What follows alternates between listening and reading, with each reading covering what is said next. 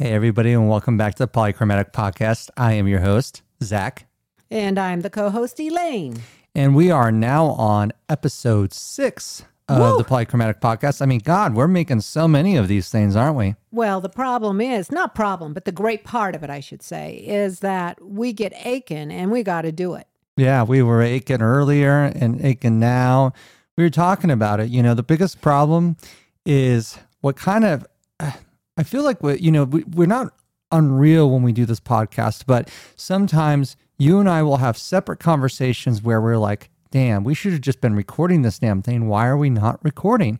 So, you know, we almost need to, in the future, we haven't done this yet, literally put the brake on, come into the kitchen. And yes, we do it in our kitchen. Maybe someday it'll be in our basement, but right now it's in our kitchen. So we're sorry if there's a little bit of an echo. Just so you understand, this is not a fully treated room, and we're just using some uh, noise gates to try to um, make up for this. But uh, it's currently the limitations of my leg. You know, I can't really get up and down the stairs very easy. So, are you saying we're semi pro instead of pro? No, I'm just saying that um, there are certain levels that a person will go to to ensure the highest quality for the podcast, and that's one thing that we haven't done yet. Even though we do actually have the fancy New Haven moving blankets that are actually used in the industry for soundproofing. Which I purchased when I moved back from California to Colorado about what, 14 months ago now. Yeah, it's uh, some ways felt like forever, in other ways it's not been that long. Lots happened. I think that's why it seems forever. There's a lot of events, but uh, in times, according to times, not long at all, for sure. All right, so why don't we do something a little bit different to start? And I didn't even talk to you ahead of time, so I'm going to put you on the spot, okay? Ugh. So the question is, what music are you listening to? And you may not. Okay, that's fair. And if not, what movies have you been watching?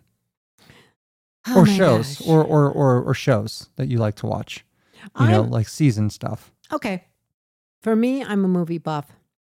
I love all different kinds of movies. I like romantic ones. I like thrillers. I like drama. I like sad movies. Um, just about any genre of movies. Music. I still love my rock and roll from the 70s.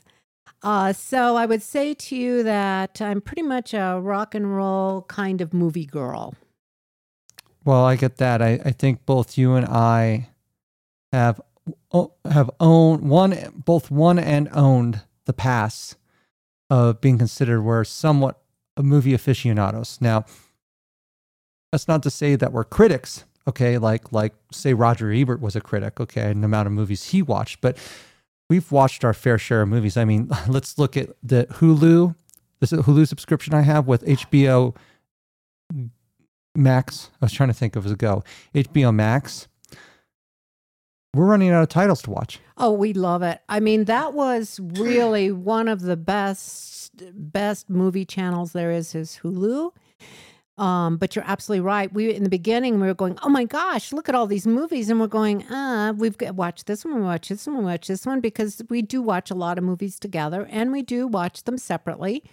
But uh, the thing that I really love is if we if one of us sees a movie that we think the other one will really enjoy, we go, hey, you got to watch this. And we, I think our taste in in movies is pretty parallel, don't you? I think so. Um, and it's funny because we share accounts, which actually worked in our favor because I'm not sure if you've heard, but Netflix is going to actually charge money for separate accounts for separate people that have separate interests. So, in other words, even though we share the same Netflix account, we're in the same house. If, say, I had my own profile, that's Zach versus Elaine, Mm-hmm. they're going to start charging for different profiles now. So it's been in our advantage, but I've noticed that we've had similar enough interest that it's for the most part it it there's a maybe not every single movie, but a lot, a Oh. lot of overlap. That's totally true. And it's kind of funny because I remember when I first started purchasing Netflix, I think it was nine ninety nine a month. It was like back in 2008 or 2000 Yeah. or, or no, sorry, maybe maybe 2010 or 2011 actually. Yeah. And uh, now, what is it? Fifteen ninety nine or oh, something it's like it's that. getting even more expensive. Um, it's criminal, and you know it's funny. They're they're saying to all their stakeholders and oh, you know the reason why we lost three hundred thousand subscribers is X, Y, and Z. Not actually looking at the reason why. I mean, they actually turned off all of Netflix to Russia. and so they lost a bunch of subscribers that way. But then they're going to blame it on you know other factors. Oh, people are sharing accounts, and what's funny is back in the day, they actually encourage people share accounts. They used to not have a limit on it. As a matter of fact, at one point when I was uh, in living um, in Boulder near the university, all my roommates, Nick and Garrick, were also on the accounts. I do remember because I think there was a limit of five people. Well, I- no, it, what happened is, yes, down the road it was. At that time, it wasn't though. Oh, it was on, okay. You're talking about It was a couple years later. Yeah. I do remember that there were times when I lived in California, and I think the limit was five. And I'd call Zach like at 11 o'clock at night and say, Hey, I want to watch my TV. And he'd say, Okay, I'll, t- I'll tell so and so to get off, the off Yep. of their TV. There were, I think there was like three or four people they allowed. Yeah. So anyway, that's kind of funny because I'd be going, I'd, I'd be going, oh no, this is frustrating. You know, I'd like I can't walk in the other room and say, hey, turn off your TV. I had to call him on the phone. It's kind of funny. I think that was really funny. But um, then, you know, I mean, once I think a couple times I said something and then you were more aware that that many people were using it. But you know, I understand. I think these are. It's great that you can just tune in on a movie. It You really know- does satisfy your immediate gratification needs. Absolutely. Uh, the one thing I've got to say though is Amazon Prime, another story. They have few movies anymore, I've noticed anyway, that I'm even interested in to watch. Yeah. And if you, a lot of them you have to pay additional for, even if they're older movies. Yeah, and it's all mixed in, so you almost accidentally pay for shit. Yeah. And then the other part is free with ads. Like, oh my gosh, the commercials, like commercials were in when I was growing up, that was just part of watching TV, right? But Oh. I'm kind of spoiled. I don't really want to be watching all these com- stupid commercials when I'm in the midst of a movie and it stops. I'm going, oh my gosh, they stopped that at the wrong time. You know what's funny? Is they know people get up for commercials. You want to know why? Have you noticed how commercials are so fucking loud? They're like like they're like almost like 80 decibels. It's almost like a mower is right next to your ear. And even though the TV's across the room, it's like all of a sudden the movie's so fucking quiet. And then the commercials, and it's like it's an Olay commercial, or something like, ah, Yep, because you know what? They still want you to hear it when you use the restroom. or when you're cooking or when you're in the you're kitchen. exactly okay i'm going to make some popcorn but they, you'll still hear the commercial. But what's funny is back, I want to say in my lifetime, I saw it. I think in the early 90s, they didn't do it, but then like in the mid to late 90s, they started doing that. it's crazy So, anyways, we kind of derailed, but to go back to it, I can name one that we both watched that we liked. That was that, um, was it called The Good Doctor? oh my gosh the good doctor And, then the we also need, and then we also need to talk, and, and we're actually going to get in the episode, but let's just spend just a little bit of time now. Um, so there was a good doctor, but then there was also, what was the doc? My doctor is a stalker. Or my doctor's a stock Is yeah it the good doctor was not part of the sequel was it that was a separate movie we're talking about that one was um yeah that was different i was i, I just thought of that but the one you're talking about yes the stalking doctor and then there were like five episodes what's the actor's name Okay, it's called Stalked by My Doctor. stalked by my doctor that's Yeah, it's a lifetime. And basically, it's about this sick fucking guy. Okay. And he is a heart surgeon at like a renowned hospital. And because he saves this girl's life, as almost every movie he does at the beginning, he wants to have sexual relations with this girl.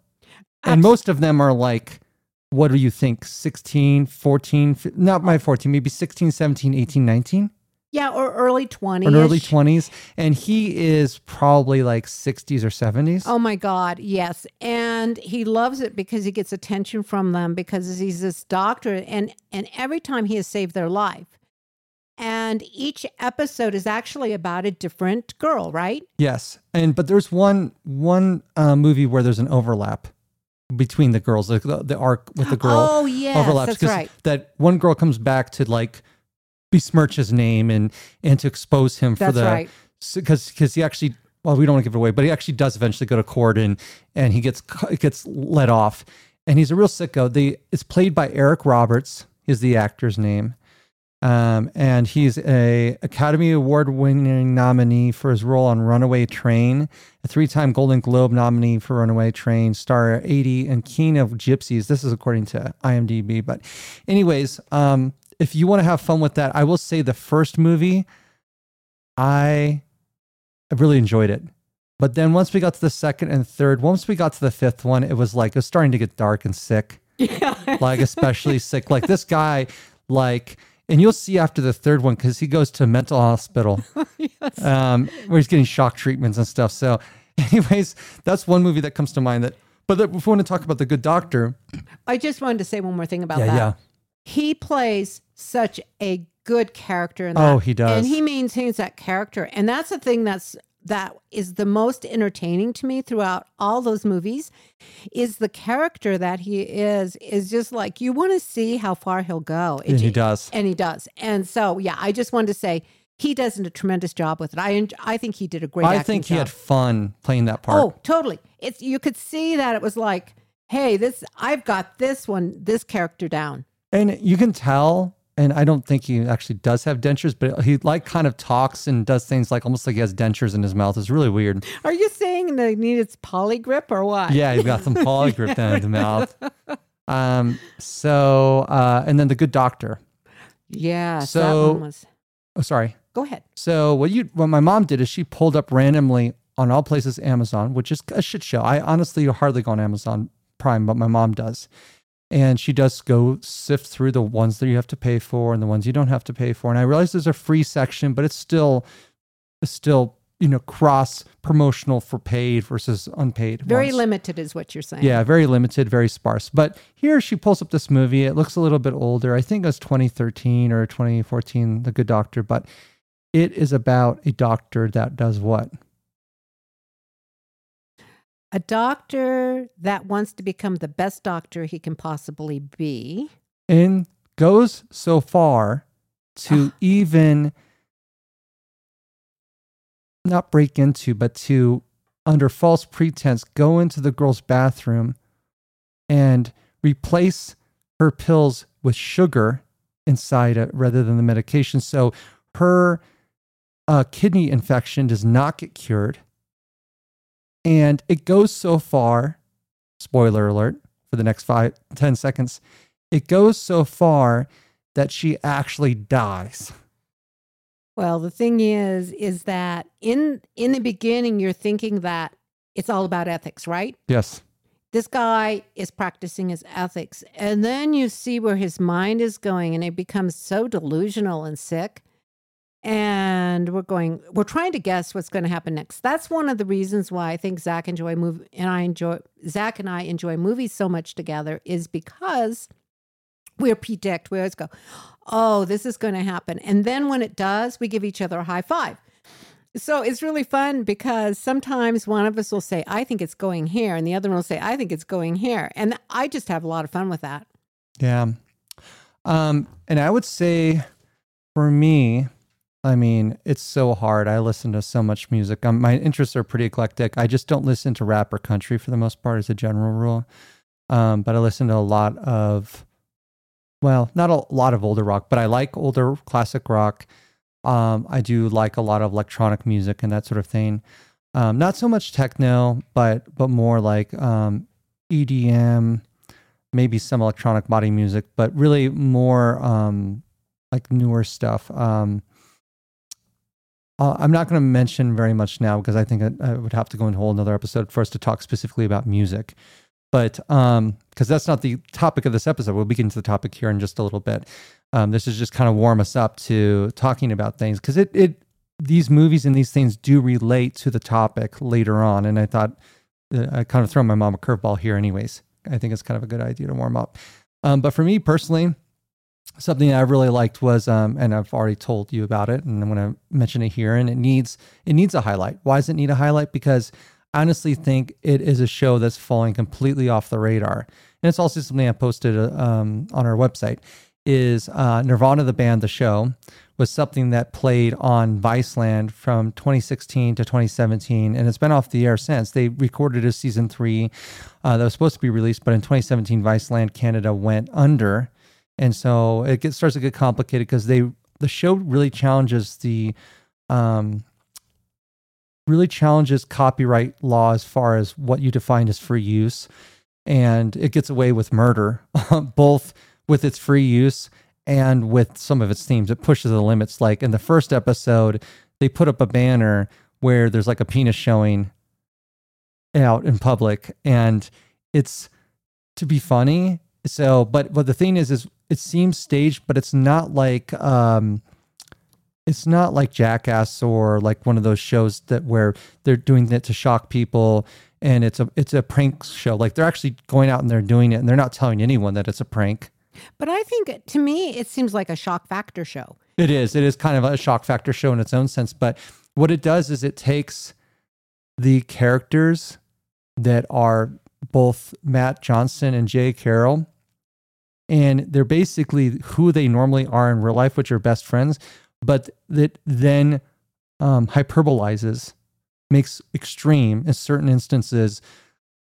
And so, what it is, is it kind of blurs the line between fiction and nonfiction in a way that I think is very clever. And like with fair use, they're actually using music from Jurassic Park and they're using music from all of these popular culture stuff. And that's why I love it about so much. And turns out Matt Johnson's exact same age as me. Um, he's, you know, mid 80s baby as well. And so, you know, there's video game references, there's a, a lot of 90s culture, a lot of that kind of stuff. And I find it very comforting. And I used to screw around with my friends in a similar way. And we used to make movies and stuff with a camcorder. So I really appreciate what he does. The last, last thing I just wanted to throw out there real quick is believe it or not, I didn't tell you about this. His third movie debut, both as a director and a screenwriter. If you go on Rotten Tomatoes right now, the movie Blackberry. It's about a story about Blackberry, the the phone company. Oh, really? It's coming to theaters. Rotten Tomatoes gives it 100%. Wow. You know what I liked about watching? You're the one who told me about it, so I watched a few episodes with you. Is it seems so unscripted? It's like two guys out just having a good time. Yeah. and it, and it, you know what? It speaks to my culture and the way that I grew up.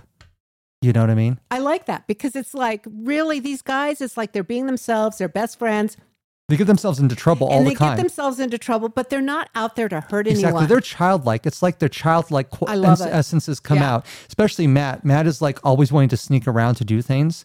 And Jake sometimes gets pissed off. He's like, just want to sneak, just want to sneak around, just going to sneak around, you know. And he really is kind of pissed off on some of the episodes. And I think some of it's real because it turns out Matt Johnson actually snuck his movie into the film festival.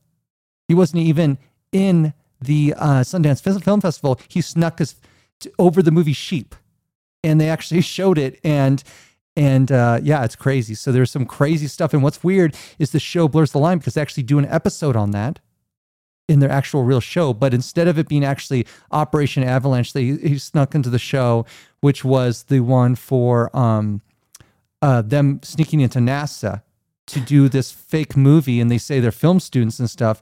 Instead, what it was was uh, they said Project Avalanche was his Dirties movies, and the Dirties movies was a movie about kind of like Columbine, where he was he and some other dude were these people that were like, um, what were the people that did Columbine?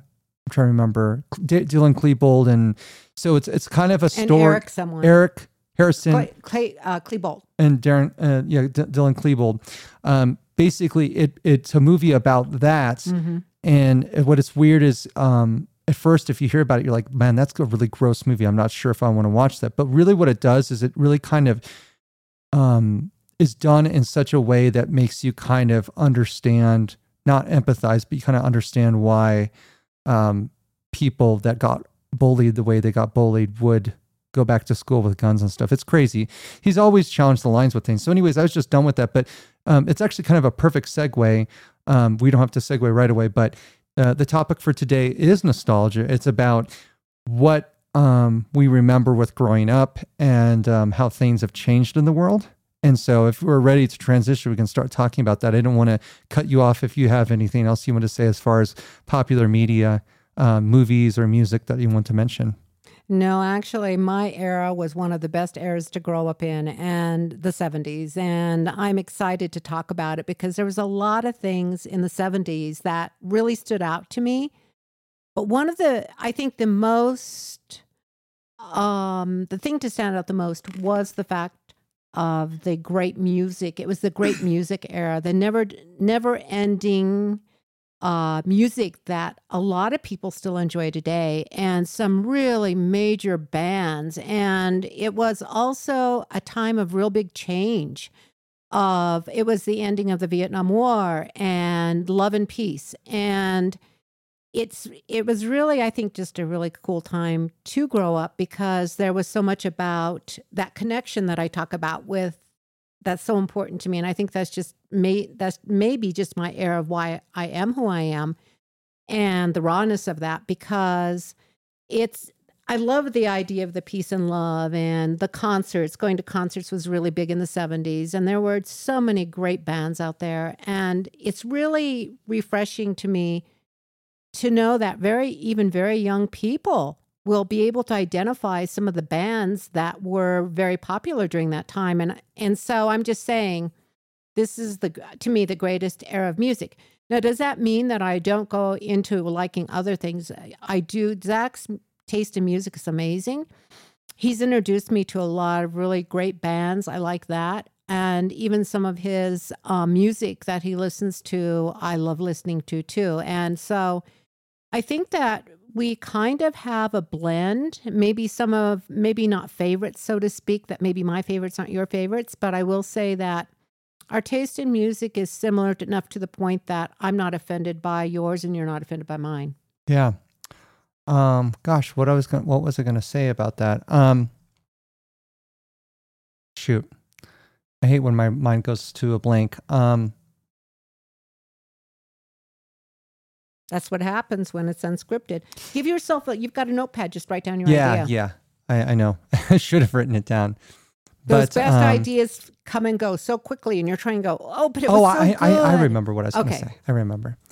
You know, and I don't mean this mean, but I'm kind of jealous that I didn't have a chance to grow up in the generation you grew up in because it was a more innocent time. It was before the internet. You know, you talk about peace and love, and not to get weird with you here, but it was also open as far as drug culture. Like, there was a lot of experimentation. There was a lot of free love, a lot of peace Mhm. and love. You know, this was also happening during the Vietnam War when, you know, um, people were really against it and really putting out there this whole peace and love kind of vibe. And, you know, um, uh, what's it called when, um, uh, not affirmative action. Uh, what is it called when um, a person stands there and protests. yeah, but it was kind of like protests, but but it's where you do it without violence. You know what I'm talking about? God, what the heck is it called? Well, I just know that there was peaceful protests because it was all about peace. So it was like focused on the fact that this is about peace and love, but we don't like this Vietnam War going on and all these people. And if we look back in history, the Vietnam War accomplished nothing. And it's a very, very sad part of our history, I think, to look back at that, to realize that war in itself, I mean, I'm not going to go on to that topic, but to realize how many people died during the Vietnam War and what was accomplished was zero. So anyway, um I'm not sure what you're talking about. I'm just I can only think about like peaceful protests, but maybe It's not civil disobedience, but what it is is civil uh, rights. No, there's another word for it, and I'm trying to remember what it is. But it's basically, um, you know, nonviolent resistance. What what it is is it's where you resist, but you don't use violence. Gandhi used it too. I'm trying to remember what it's called. Um, non-violent um, protest. Is it civil disobedience? Maybe it is civil disobedience. Uh, maybe that is the word. I think it's right because it's Yeah. like looking at Yeah, I think it's civil disobedience. It's just freedom. it's where you don't to u- express. Yeah, it's where you don't use violence, but you do protest. Right. So we're talking about the same thing, Yeah. the protests, but they were peaceful. They were peaceful. They were never to harm anyone. Yeah, nonviolent, nonviolent uh, resistance, basically. And I'm trying to remember. Um, it's called peaceful resistance too, but um, I thought that had a different name, and that's okay. It doesn't really matter. You get the you get the point. You know, I could spend Mhm. here, spend a minute here trying to find the exact right word, um, but that's okay. Well, I think what you just said um, is also the point I was trying to make earlier that it was a real big turning point in history with the music. And yes, it was the drug drug culture and just a lot of things happened in the 70s. And, you know, I mean, I know that it wasn't all beautiful and it wasn't all like the greatest from every aspect, but I do believe that it was a time when many people's minds were opened up. It was such, it, I, I think that people acknowledged a lot of what was going on in the world then. And some of the greatest music was written at that time. You know, some of like, I was talking about the artists of the time um, and I actually made a list that maybe I'll go over a little bit later on. And, you know, as we say, this is very much non scripted, but I did go online to get, I couldn't remember all these names because there's so many uh, band names, is what I'm talking about. So I did go online to jot down some of those because, um, oh man, I just think it's, I love the fact that that music never dies. Yeah, you know what? There was so much wonderful um how should what's the word I'm looking for? So much wonderful mind-bending music that came out around that time. You know, I'd say the early to mid 60s into the late 70s. Mm-hmm. And I'm talking about making a guitar like cry. Yes. Do you know what I mean? Just just these these um these guitar riffs that just are so memorable. And not to get too much into it, but for me, I love those that kind of music of that generation. I really do because of how artistic it was. And you know what they did? They didn't use digital. They used a bunch of analog things and distortion, and they stacked all of them up to produce these really unique sounds. Um, and then you get to the 80s, you know, which is my start of my generation. And I love the 80s. I love 80s music. I love, if anything, the reason why I love 80s music, I think, is because I love electronic music. Mm-hmm. And 80s music was the beginning of that because they had, um, uh, what was the main keyboard of the 80s? Let's see. It wasn't, wasn't it, uh, keyboard 80s synth? I just want to see the popular ones. Um, here we go. Drum machines of the 80s. Was it a Korg? I think it was a Korg. I'm trying to remember. Um, but anyways, yeah, they've got a, Ro- a Roland um, synthesizer. Let's see. Hold on. Roland again. Yamaha. Maybe it's Yamaha, but um, just some really crazy stuff. Music that's being made using digital signals rather than analog signals. Um, and um, I love the synth. I, I, I think uh, my favorite instrument, if I'm honest, would be the keyboard, which is a which you know in the 80s was a synth. Um, even though I did also play guitar, because growing up I, played, I played keyboard and then later played guitar. I think guitar is way more difficult than keyboard. You can do a lot of amazing stuff on the keyboard. And I think as far as learning music, if you want to take a song that you've heard and try to decompose it, you're most likely to be able to do it on a on a on a piano the easiest.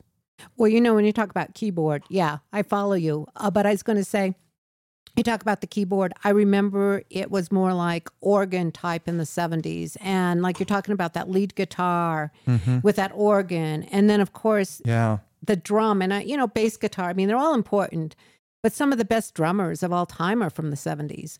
And so, you know, it's just I I love I love that era. There just was a lot of things that happened, and it's it's kind of fun to think back about how different it is uh, in many ways, even though that we there were still troubled times, and again talking about how the I just remember the world seemed out of control with the war happening and people being drafted. And um it was scary. It was scary i remember in high school for some of the um older boys that were like getting you know that were seniors like am i going to be drafted? Because you were drafted if your number was picked man you went to war and that that will forever stay with me because it was so impactful of the guys talking about, hey, do you have a draft number? Like, what's your draft number? You know?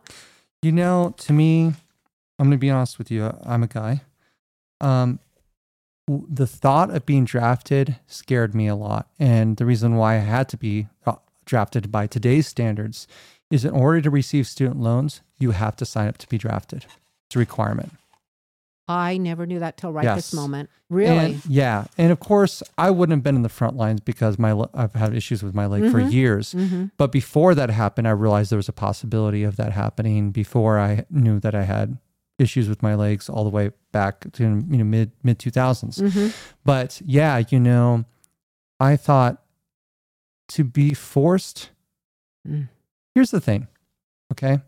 I'm just being honest about this. And I think if we're all honest for a moment to take a step away from our, any of our patriotism or any of our preconceived notions, I don't necessarily have an issue going to war to protect our country and put my life on the line, even if I lose, lost my life. If we're not fighting a proxy war, if we're not fighting, you know, pardon my French, but my dick is bigger than yours kind of things, you know, it's not, I guess what I'm trying to say is it's like the Vietnam War. Mhm. Why the hell were you even there? Okay. And so people are putting their lives on the line for something that's not even important. And the reason why I say it's not important, people can argue, I'm sure there's some people that will probably listen to this podcast that I'll be really pissing off by saying that. But I think it's pretty, and I, and I don't know for sure, but my understanding is the Vietnam War was a complete waste of time. Well, and not to just mention the people that died while they were in action, but Agent Orange. What's Killed- that? It it was a chemical Oh, that yeah. was used, and that killed a lot of people afterwards, years later. And so, just very very sad, and it really does hurt my heart in many ways um, because that was really big. And like you were saying, Zach, to be like if you're fighting for your country, and there's going to be something to be gained um i i think that that's different than than just sending people and just it's like a massacre to me. And um you know again you know i believe that it's not like you know i i don't believe in our country um although the past several years has been kind of difficult but overall you know america's a great place to live. I mean i live here. I i'm going to continue living here and there's a lot of beauty in living in america.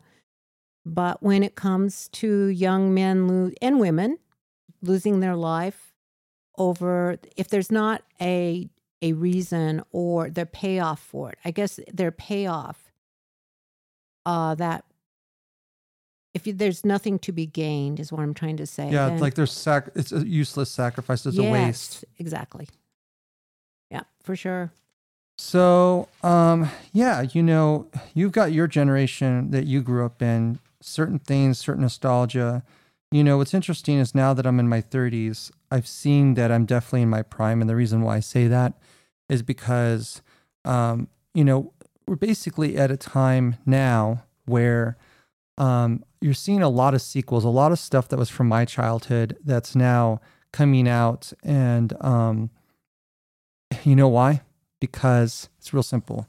It comes down to this nostalgia sells. oh yeah You know, if you think of a childhood memory, and we all have childhood memories, and that's the reason why, you know, popular media, you know, comes into the picture. Um, you know, for your generation, I would think Star Wars was huge. It was so huge, right? Um, and for my generation, we had certain things growing up like Beanie Babies, Pokemon, um, you know, Nintendo games, um, you know, that just become part of our chil- childhood. And so then all of a sudden, out of the blue, you see something, you know, most recently, uh, the new Metroid game. Uh, Oh, Metroid yep. Prime Remastered's coming out. I didn't, by the way, I didn't play Metroid Pr- uh, Prime, the original, when it came out in 2001, 2002, 2003, or whatever, um, because that was a console generation I skipped. I did not get a GameCube, but I played it years later, and I'm like, this is a masterpiece. Just, so to think they had remastered something like that. And by the way, I just want to mention real quick what were the two video games, first video games I got? It was the original Metroid for the NES, and the second one was Mega Man 2, I believe. yes And both of them, I told you this the other day. What's really weird, and I never thought about this before, both those games involve like heroes that both have a right arm cannon. Actually, I'm not sure. Maybe Mega Man has a left arm cannon, but they both have an arm cannon. It's crazy. And it's very strange. I, I never made that connection until I thought about it the other day, and I was thinking that's really weird. One is a heroine, one is one is a female, you know, lead, and the other one is a, as a, if you want to call him a male lead, he's more like a boy than he is a man. Well, in the original cover art for the original Mega Man, he was a man, but but he went cutie. He went cute and small, and the other ones. Well, tell you what, you know, there was an involvement with video games because, I mean, compared to what they were in the 70s to today, is black and white. That's all I can say. It's it's like amazing. And Zach was showing me this new one that just came out that he's talking about, and it's really cool. I mean, there's it's it's really fun to look at how basic they used to be and I don't know what you call it for sure because I'm not a video game player, but I would Mhm. say that the animation, I'll call it the animation, is just so much more realistic and detailed and and I can see why people are really pulled into it uh, because of that. Yeah, you know, I said it before in another episode. Gaming for me growing up, um, certain games that I played will take me back to certain things. Like, if I'm honest, if I think of the Mega Man series, specifically not the early games, but if I think of like Mega Man 10, Mega Man 11, and Mega Man 12, so Mega Man X, Mega Man X2, and Mega Man X3, So original, original Mega Man X, I remember you took me to an antique shop. And I spent the day on a Saturday in an antique shop. And afterwards, we went and picked up my game. And that's where the original Mega Man X. So that's what I think about. For some reason, I think of the antique shop. so it's sort of like music. Yeah. because It takes same places. things with I'll hear a song and I'll go back to exactly a memory from that song. And that music to me is is soul building. It's it's connection. It's it's it it's sort of just embraces one's life um in a way that nothing else does. And it it I think is beautiful because um, some of the lyrics from the 70s and some of the songs were just you know they they spoke about so much about what we were talking about earlier about love and peace and um also I think that um some of the some of the best writers of music from that time uh where I guess I just repeating myself but it's just very poetic um, time for for music. And so yeah i think uh, when you talk about the video game thing i go to the music with that because Mhm. it's it's still that way. It's it's not just in the 70s it's been throughout my whole life you know you'll hear a song and it'll just take you back to a time in your life and i think it's really interesting that i wouldn't have remembered that day at the antique shop with mega man uh, but that was huge to you Yeah, it was. And another game that really came came to mind is um, the original Donkey Kong Country. Yeah, that's right. I remember that game. Um, I saw it at uh, King Soopers, been back when they used to have a video Oh, Donkey department. Kong, yeah. and it was really what drew me to it was the um, art of all of the um, palm trees. Ah, They had these really lush green palm trees. They were all rendered in 3D. And as far as the game is concerned, that game cheated. It was able to do 3D on an SNES. It really wasn't 3D. What they did is they made the character models, rendered them in 3D, and then took a picture of them. So then they were sprites on the screen when they moved around. And it was amazing for its time. And I want to tell you, that game was so enraging. I went back and played it as an adult, and I thought, because I thought I was just a stupid, you know, uh, ungifted gamer. Oh my God, that's a hard game. is it? Yeah, you actually build up calluses on your thumbs because you're playing the levels. Some of the levels that you play are so difficult that you. have That's diffi- interesting from that time frame. Yeah. Compared to even now. You know another one I remember that you played? What's that? I think it was called Duck Hunt. Is that Oh yeah, yeah, yeah. I mean, way, way back in the day. Yeah, that was one of the early ones, right? From the first Nintendo or second Yeah, it was the first Nintendo. Yeah. Duck Hunt um, had the um, had the little had gun. the gun. Yeah. the gun that you could shoot at the screen. And what was crazy, if I'm recalling correctly, I don't know if there was a separate sensor or not. I don't think it was. What happened is you would hook up to the back video cable, like the coax cable, you would um, hook something up to it. And what was so bizarre about it is after you hooked something up to it, it would um, it would somehow so when you shot the laser at it, it would cause a disruption in the screen or something because then when it would go out the coax cable, there'd be a little splitter that would go into the Nintendo or something like that, so it could actually register where you were pointing. It's very strange. It, like it was it was ahead of its time how they were able to achieve that, Yeah. if I'm recalling correctly. Well, if I could just talk a little bit about the nostalgia I came Yeah, up with yeah, in yeah. the 70s. Please do. First off, you know, I was talking about the great old rock and roll. Well, then there was the disco and the punk that came out. And of course, I had to learn disco because of Saturday Night Fever with John Travolta. That was such a big movie of the time as we're connecting things together. Another thing that I really remember from the 70s was clothing wise, um, bell bottoms. And that we used to wear short shorts with tube socks tube socks that went all the way up to your knees with with uh, the short shorts. Um, and it's cool because you bell bottoms are coming back in today, and um, definitely different than a little bit different than they were then. I'm thinking of the color scheme of the 70s was gold and and um, green and orange. Those were the three big colors from the 70s. People decorated their homes in those colors. That was just the color code of the 70s. Um, I was thinking another thing about the 70s was, and you you don't see this today. My gosh, hitchhiking. Everyone hitchhiked all over the place. It was like you just, you know, stuck your thumb out, people pull over and give you a ride. It's it's just kind of mind it's like mind-boggling to think um comparatively by today's standards because, you know, by today's standards, you, a lot of people will not even stop to help someone who needs help because they don't know if it's. And I'm not saying that didn't happen at all in the 70s. I'm just saying, People were generally speaking more trust trusting. yes. and it was a more innocent time i feel like like you were able to just like go to the store that's not to say there weren't serial killers out there or Oh, yeah. or or people doing bad Ted stuff Bundy was during the 70s. yeah but generally speaking i feel like when it came to dating like for instance dating today literally if you don't have a social media profile good luck because girls don't it, i know it sounds really weird but it's and you'll be like no zach you're crazy no I- i'm telling you and it's because so much of the dating's moved to online that people just go for that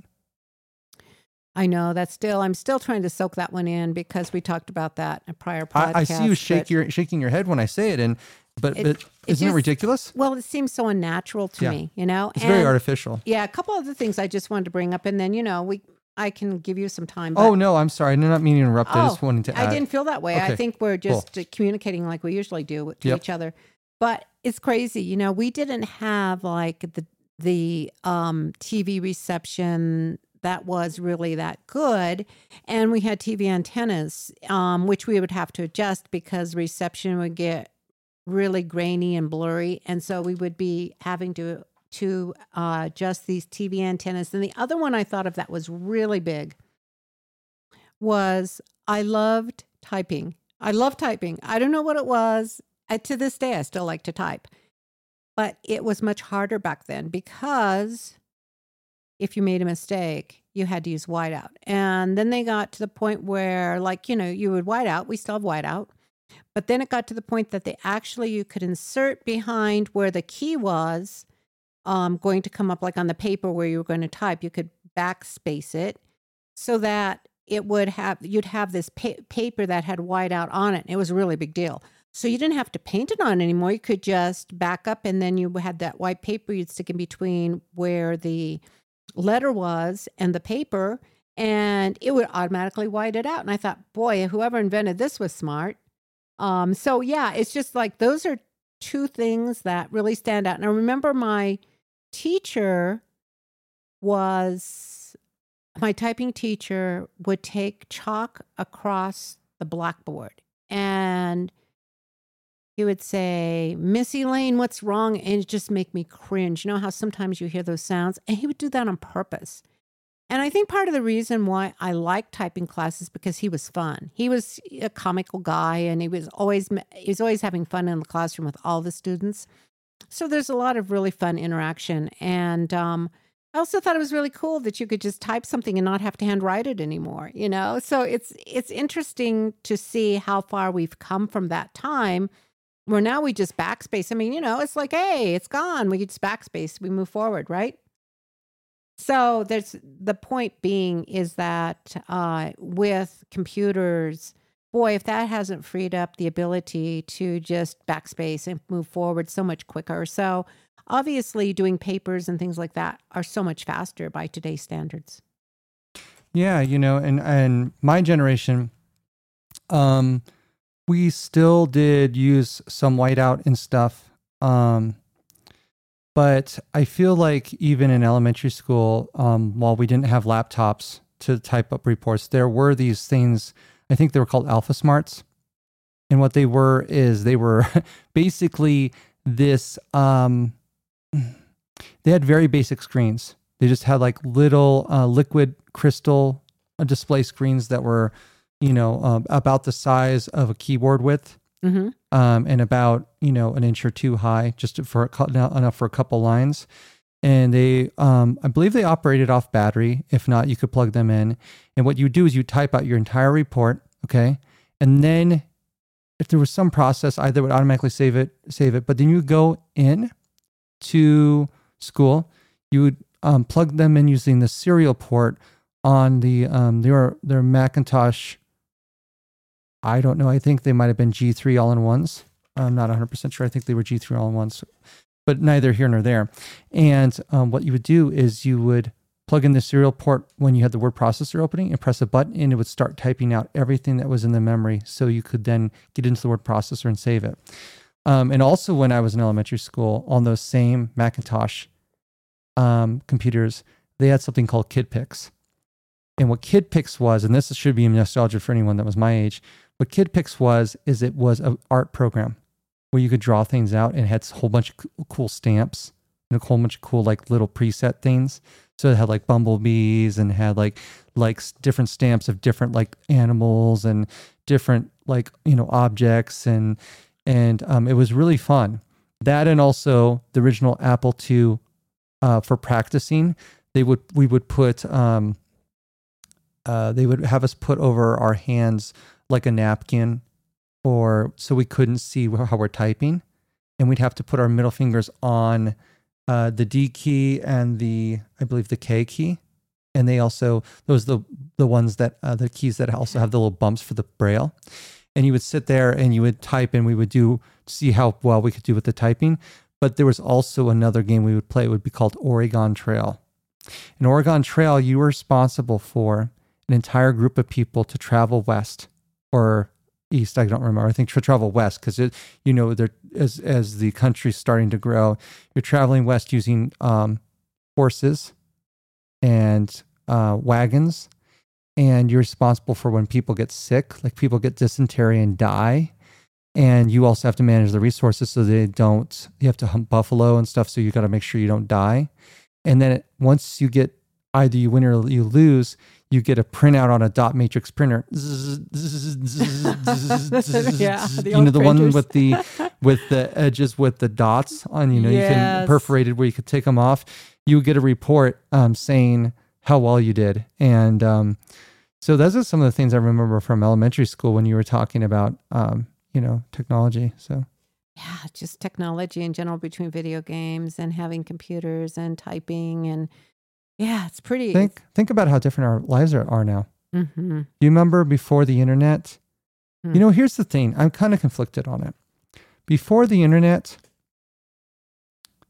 the only thing that you could pull outside of yourself would be informations that are in books, right? Or people and experiences.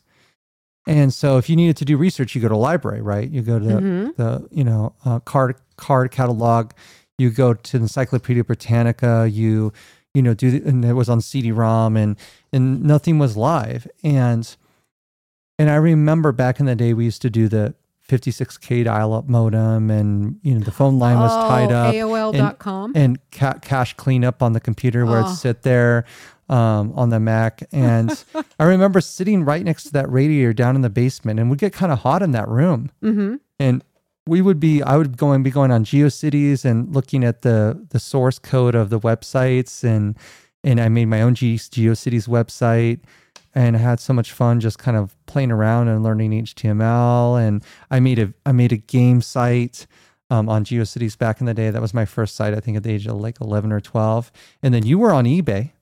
Remember? Oh, eBay was, oh my gosh, that was dangerous. Yes. But yes, eBay. And when you're talking about AOL.com, I just remember the phone line was always tied up. There was, was. always someone. And so we couldn't have people call us. So we ended up basically, I don't know if you remember this, but we got a second phone line just so we, we could did. because I said I need the phone because I worked at home and sometimes people would be trying to get a hold of me with my work and How many was- times did he try calling? Oh yes, One- 34 or something. What was that? What was the max? What was the highest number he tried to call? Oh, 27 times. And he couldn't get through, and it was a panic. I worked for this company. Um, I did promotional sewing type of things. Also, I did design for um, ski areas, doing backpacks and climbing harnesses and all kinds of ski. Um, Which was big out here. Yeah, Like like the, the the company JRAT, right? Which they did the climbing harnesses. Yeah, like I worked for, so I was an independent contractor, but nonetheless, it was like I was amazingly fast at my job, and they would just give me stuff like in the morning that had to be out at the end of day, end of the day, where the poor guy that came to pick the stuff up from my house would have to drive down to the airports because it'd have to be flown out. It was just like, I mean, it was a chaotic career, saying the very least, but very very well it got to the point where it was wonderful because i could be home um, with my children and be here. I, I really enjoyed it for its time. Uh, but honestly it was also very tiring. And for me when it was in the home there was always that like i need to get up early i need to get this done and then i had that drive with well when someone's trying to call you 27 times that just is one particular job for from that company and that was a promotional company. So they did a lot of things for banners and tents. It was uh, for a lot of events that came up.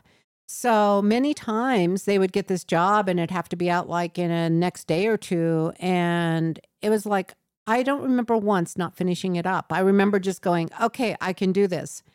And it was, I look back and I'm like going, oh my gosh, how did I continually was I able to continually sew that quickly for God knows 10, 12 hours at a time to be able to satisfy that company's needs. And it's funny to look back because you're so right. Because you remember, and I can say his name, Pete, but he was like neurotic as hell. I mean, Oh, he was high strung as hell because like I actually Jesus. kind of sort of indirectly worked for him over the course of that summer. Fortunately, mostly it was um, I forget what the owner's name is. Because I, I actually worked worked for him, but I was in charge of helping move that company over that course of the summer. Oh, that was crazy. Yeah, you. It was kind of. and it was even a demo. Did demo work on the new that building was too. even like a spur of the moment thing. Hey, Zach, can hey, you got a son? Can he come over here and work? And it was always like behind, like, okay, we've got to get to here, but we'll take whatever we can get. And you know, I loved Pete. He was an awesome human being, really big-hearted guy. But I'll tell you what, he depended on me, and I, that was a company I was working for before I moved to California in 2009. Yep. And he told me when I came back and went over to visit him, and he said, I had to hire three people to keep up with you. And I laughed because I went, Whoa, I didn't know that, but I just knew I was like determined. Like it's almost like a, the challenge was kind of satisfying to me. Yeah, they did um, silk screen printing, a lot of silk screen design. Mhm. Design. They had a whole, whole design department that worked in um, not Photoshop, um, but uh, and not Acrobat, but the one that um, they work on the vector graphics. And so what they would do is they would have um, their clients send them photos of the business. Mhm. If they didn't have the vector graphic, they would turn their logo into a vector graphic, and then they would print um, the negative. I'm trying to think how that works. Yeah, they would they would print the ambers, uh, the amber papers, and actually shoot using a light that's brighter than the sun to photoresist the silk screen, and then wash off the silk screen so you have the negative and that's while the ink flow through the the silk screen. And then after they print it then it goes through a dryer. So i did do some um, i didn't really do um, very much printing. I mostly uh, was a catcher for the drying but then um, anytime I, we were not moving. But i it was like that was only like the first week because um, a few days later all of a sudden i remember uh, the owner asking me he said do you have experience driving a truck and I said to him, I said, because it was, it was like a 24 foot truck. Okay. And I said to him, I said, um, I said, not very much, but I so said, Pete. but I just said, I said, um, if you, um, I said, but if you just take your corners, um, uh, you know, wide, um, I think everything should be okay. And he said, he, he thought that was really cool that I said that. He, he was like, he was fine, like, you know, with me doing it after I said that. That that's so crazy. Well, you know what's really They just wanted to make sure I didn't, you know, oh, to a sardine can the the, the moving truck. you know? Yeah, gotcha. But what's really satisfying for me is that I did a lot of banners and things for the Denver Broncos. And um, when we did our cruise years, which was later on, um, one of the tents, because I knew how I sewed the tents, and they were just, you kind of know your own work, is when I saw a promotional tent in Hawaii and I went up to it and I'm like going, I sewed this tent that's kind of cool. in Louisville, Colorado, and this made it all the way to Hawaii. And it was it was cool because it was like, you know, it was like you had touched that piece, you had actually built that, and it ended up somewhere. And a lot of the banners I had done were televised, you know. It was it's it it was a good job. Needless to say, um a bit tiring and many times anxiety producing but I look back and I I mean honestly it was great to be able to have that type of a job at that time in my life so I could be I could be around the home. You were the Terminator working. she worked pretty much just all the time uh, Huh, because because she got piece rate for it, but as a result, she didn't do bad. You know, you didn't do bad financially as a result, but you did work yourself to the bone. And I was going to say, um, so you you mentioned that real quick, but to just revisit it, not to keep talking too long about it, but what would you say the nostalgia factor for that job was, or at that time, if you compare it to anything? I would say that the nostalgia factor to that were the individuals that worked at this company. Oh, George, right? Oh yeah, I getting to know those people and having a relationship. Like I talked about Pete, it, he he's dear to my heart. He had he had a great heart. He was a he's a really cool dude, and I, gosh, I haven't seen him in years. I don't know. I think um um the company. I don't know if I should say it, but the company is still going. It's a promotional company. um, but anyway, That's half the name, by the way. Yes, I said half. I kind of cut it off. But uh, you know, one of these days I think I'll go over there. Um, but no, that was just like people that work there were very kind of cool characters, I guess I could say, because they all came from kind of a little bit different backgrounds. And we all worked as a team. And I think that's the thing when you say what was like the memorabilia of that job was just the team team part of it. I mean, it was more than me just getting it completed. It was George driving it to the airport. And a lot of times, as you know, in Colorado, you know, in this winter times, we have these snows that come and, you know, we're just like sometimes minutes. And he's going, if you can get this out by such and such a time, it's going to take me this long to get to the airport. And though it was just kind of like a fun deal because it seemed big and it seemed like, you know, Important. important and like so many people were involved and I I really liked a lot of the people that worked there. They were very very good people. Yeah. You know, talking about good people, um, you know, my last job, not to talk too much about it, but I was just going to say it wasn't like everyone there wa I really connected with, but there were a lot that I did. Oh yeah. You know, there's always going to be the one person that you have a problem with, but um, you know, it was such a nice job to have just to have that level of trust and a level of responsibility. And like you're saying, you know, where they would be taking stuff to FedEx last minute, I was taking samples to FedEx last minute. Sometimes, like you know, because they uh, they would close at um their warehouse in Louisville would close at six thirty, and so I remember sometimes getting there uh, just a bit late, but they hadn't closed yet.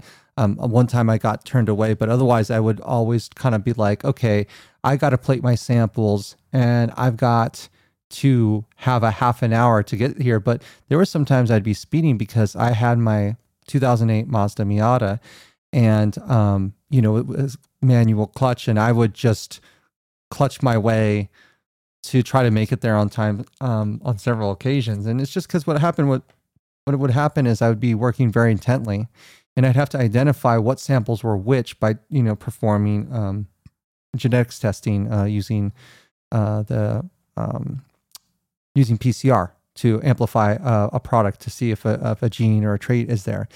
And um, you know, I'd identify my bands and, and identify which ones, and then I'd have to sort through them. I'd have to measure the quantity of the DNA, and then, and back then, before that, when I used to have issues with concentration because I was using too much water, I'd even have to bake my samples to get some water off of them. That's crazy. Put them in an oven for a bit to evaporate some of it off so I'd concentrate it.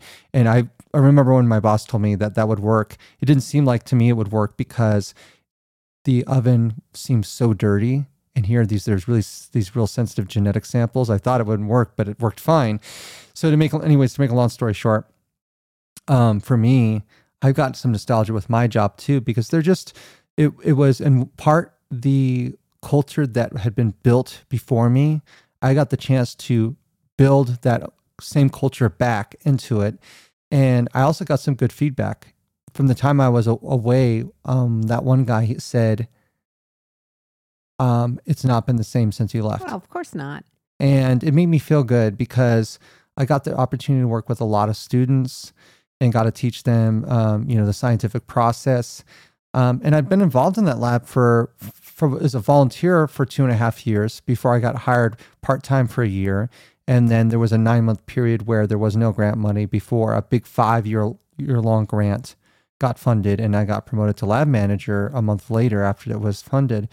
And that has been my life up until that point. And what's crazy, the part that kind of sucks a little bit, is I only got one my name on one paper for Hey, you all of made it that on work. one. Hey, you made it on one. I did, I did, and I also can put it on my resume. But now the question is, what I do, what do I do next? But um, That's another topic, right? that's Another, a whole nother topic for a whole nother podcast for a whole nother conversation. But you know, um, but I I, but I do have memories from some of my jobs and and stuff that really um that are very memorable to me. I was going to say, isn't there kind of a thrill factor with racing the clock? Because we both are talking Yeah, about the same is. thing. Like there's that little adrenaline rush, like, yeah, hey, you know what? I think I can do this. And shortcuts, like you're talking about baking Mhm. it to get the water out of it. There, it's so cool how creative you can be with shortcuts, and and it's like if I do it this way and I plan this, then I can do this. There's that whole thing about, and then when you accomplish it, whoa, I did it. So Yeah. you know, realizing that you're productive and we both have this really perfectionistic ethic, and that's what I'm going to call it because that's what it is with what we do. So, both Zach and I are just so in so with our jobs, we try our very very hardest, and we We will do. do. so much it's more than it's passion and we both are really passionate people in case you haven't noticed by this time if this is the first time hopefully you'll see in the podcast that we're passionate but we're so passionate and so particular and so dedicated and that's just a trait we have which i think can be positive i also think it can be hard at times but Mhm. i i really like that trait because it's like always trying to do things the best that you can. And yes, there's limits. We both know we're not perfection. We we're not perfect, but we We strive towards it though. we strive. And I think that's uh I don't know, I think I embrace that and I think that's a really positive characteristic. Yeah. And you know, a lot of my a lot of my satisfaction with my last job was just derived from the fact that I was not micromanaged. I was entrusted. I had autonomy, I had agency, I had accountability.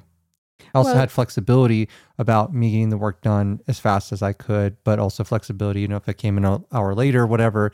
It was kind of more of a quota based job, but it was handled in a way that with a lot of trust and a lot of respect, in a way that, I mean, really, for me, my boss very few times has said, "Well done, really good work," but I know in the scientific process when I got good results, when my when I would image my gels and I would have a result for every animal and and everything. I'd look at that and it felt really good to be able to use my hands.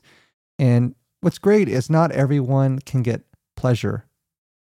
I'm talking about the chemicals in our brain that get released when we do something, when we create something, or when we're productive, or we do good work.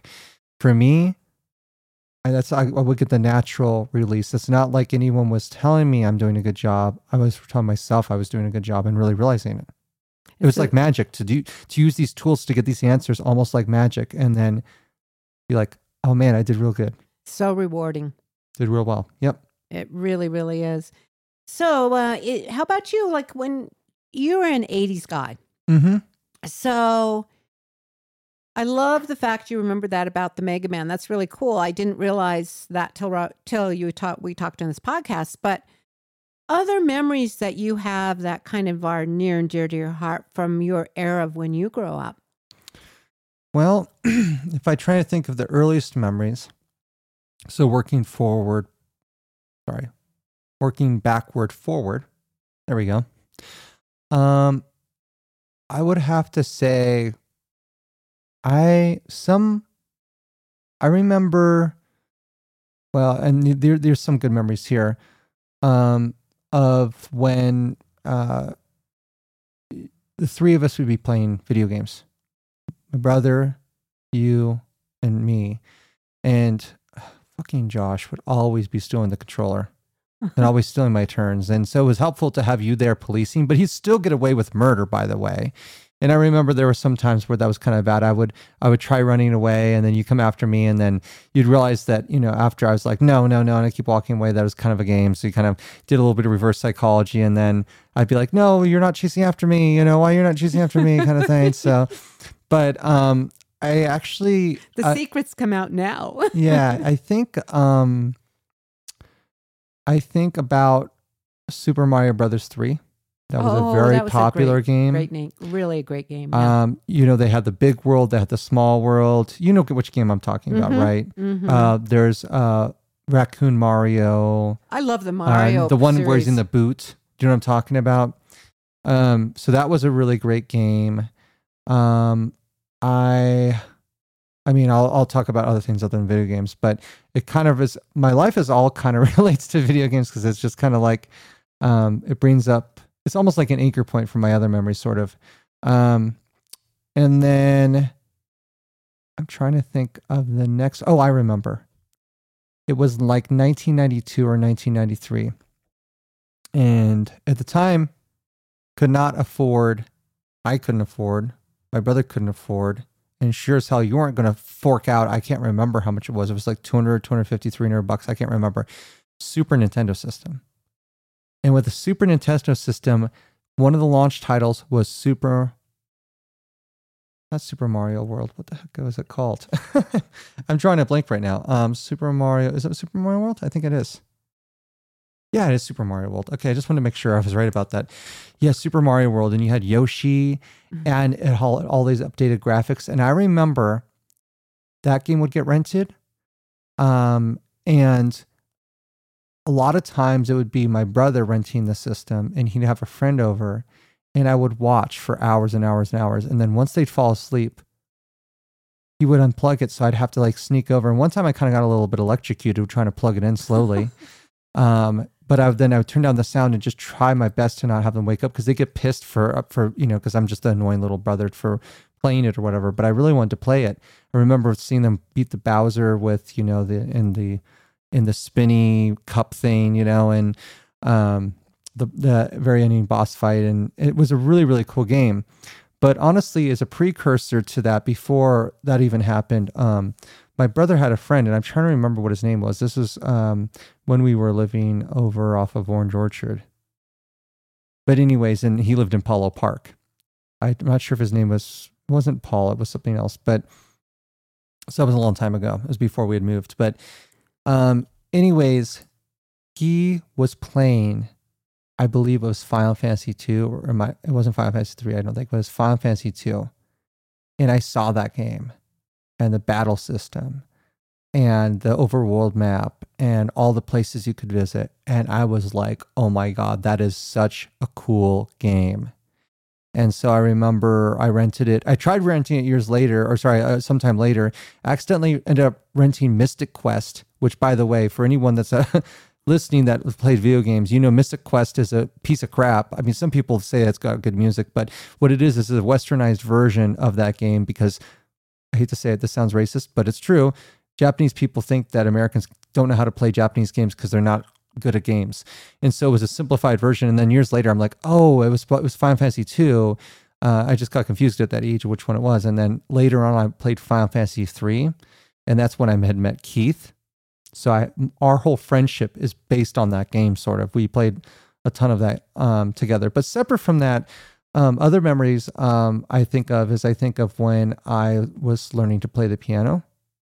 And I also Mhm. think about when I was learning to play the guitar, those kinds of things that were happening in my life. So there are a lot of memories that are tied either to activities um, or, I mean, mo- mostly activities um, that are seemingly unrelated, mind you. Um, and I even have stuff of early early '90s. You know, do you remember the place called Replays where Josh would go and you would sometimes go where they had used games? Yeah, I do, but I wanted to just back up for a Yeah, moment because um, when you used to rent the system, or Josh used to rent the system, Yeah. nostalgia time, everyone, Blockbuster Video. That's Oh, where yeah. we'd rent them. And you oh know God, what? no, let's talk about that for a minute. Yeah, Yeah, because you know something? We had the greatest time as a family going over there it was an activity on Fridays. it was an activity. And the place was just Swamped. Swamped. like of like 45 minutes to an hour Yeah. just to get checked out yeah. And a lot of times there'd be a newly released movie. Mhm. And it'd be gone. And we're going, no. So we would always, we were okay. We'd find something else to watch and we all agree on it. And it was just such a cool time. We'd come home and make popcorn. And you guys would generally buy candy because they had it by the check stand at Blockbuster. Blockbuster was such a it was really cool, cool time. And it was really sad to me. And that's, I guess, Netflix and other, other, um, companies came into play. did you know that blockbuster had an opportunity to buy netflix they were offering them early on to buy them No. Yeah.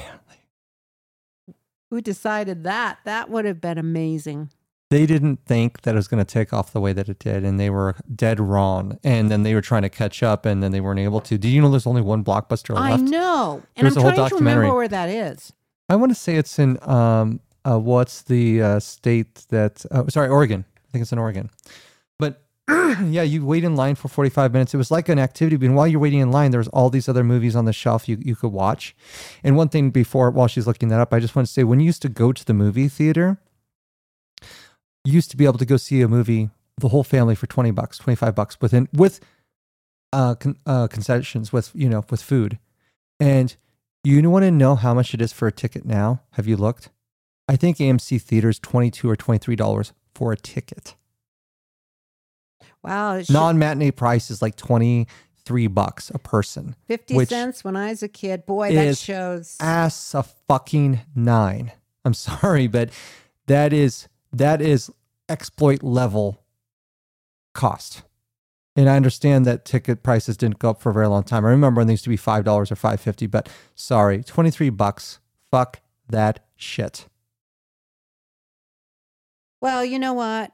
That doesn't include concessions either. Yes. And concessions, let's not even go into that because candy. Why are there even called concessions? Sorry, go ahead. I never thought of that. But you know what? You add that together with something to drink and a popcorn and a little candy. Mm-hmm. You easily have spent a hundred bucks with just even a couple people. Yep. Yeah. Um let's see. I'm trying to find the last one. Um I'm gonna put Oh, last blockbuster. Yeah, I think it's in Oregon. Last blockbuster. I think it's in Oregon. Um, yeah, it's in Bend, Oregon. B E N D. Ah, good Yeah. good memory. It opened in 1992 um, as Pacific Video, and in 2000 it converted into a blockbuster franchise, and it is literally the last blockbuster alive. They don't. Um, the parent company Blockbuster is out of business. So what happened is it got bought up by I forget what. If you ever watched the documentary, it got bought up by um, what was that? Dish. I think it's owned by Dish Network. Um, so Dish Network bought up the failing blockbuster, you know, um, and what they did is they allow it to still operate, but they're responsible for so they pay a franchise fee still, but it's the only franchise that exists, uh, only location, and the owner uh, is responsible for buying the videos from Costco and stuff. They can't source them from the parent company because the parent There's company doesn't parent exist. Yeah. You know, I think that's really cool because, you know, they say um, nostalgia's starring role in Yeah. the last blockbuster. And that movie came out in 2019 and we watched it. It was really a good movie. I enjoyed it. But to me, that's like, okay, I'm just going to say nostalgia drive in theaters. Oh my gosh. You don't go to drive in theaters anymore. That was a part of my You don't even up. go to theaters anymore unless you want to be have your pocketbook completely emptied. I mean, drive-in theaters when I was a teenager, a bunch neat. of us would go in a car and we'd stick a couple of kids in the trunk just for fun. So we would have to pay less. Oh, And- really? Could they breathe in there? Oh yeah, just for the time just outside the gate. And then we would drive in there and you know, there'd be I never heard this about stat. Did you stash me in there? Oh no, that's they didn't So when you say have- kids, who, which kids are you talking about? I'm about talking about me being are you a- talking about proverbial proverbial kids? I'm talking about me being a teenager and my friends. Okay, so who are the kids though? You still haven't answered the question. The kids are my friends. Oh, I see. So not actually children, children. No, I'm talking about adolescent teenagers. Teen, okay, all so right. it's stuff all right. teenagers would do, okay? All right, that makes perfect sense. Sorry, I thought you were just talking about taking a two and a three year old and shove them in the trunk. Oh, God. No, and please let's make that perfectly clear. I never I never stuffed my children in the trunk, for God's sake, Zach. This was when I was a teenager, and it was not like we were actually sticking our friends in the trunk. Everyone was wanting to be the one to climb into the trunk and get in free. So, Mhm. Hey, two or three would jump in the trunk, how many could fit in there? And then we would drive in, and you would have this speaker that had a cord, and you'd hook it on your window, and it'd be cold. So sometimes you would have to start the car and warm the car up, and then there'd be steam on the windows. This is all part of nostalgia. It was so cool to go to drive in. When I was a little girl, my parents used to take me, and I'd have my jammies with my pillow. That's really kind of neat. It was so cool. And it's like, I know that there are probably still some drive in movies that still exist. I think Mhm. there are. But to me, that was sad when the holiday drive in on 28th Street in Boulder closed down. That was a big, I hung out there in, in high school. It was, it was such a cool thing to do. And it was almost more fun to go to the drive in than a theater because, you know, you could just be laughing and stuff in a car. Whereas if you're, you know, you can't really talk in a movie theater because people get on your case. So you could be talking and laughing and just hooping it up in the car. You wouldn't be bothering people next to you. Um, but yeah, that's that's talking about nostalgia. I hadn't even thought of that one. That was huge for me. Driving, yeah, drive-ins. I mean, throughout the time when I was a little girl into my adolescent years, and I don't believe. I think. I don't think, oh my gosh, now you're making me think. I don't think before I had children, I think that theaters, drive ins probably went out when I was in my 20s, early 20s or something. They haven't been around for a long time. Mhm.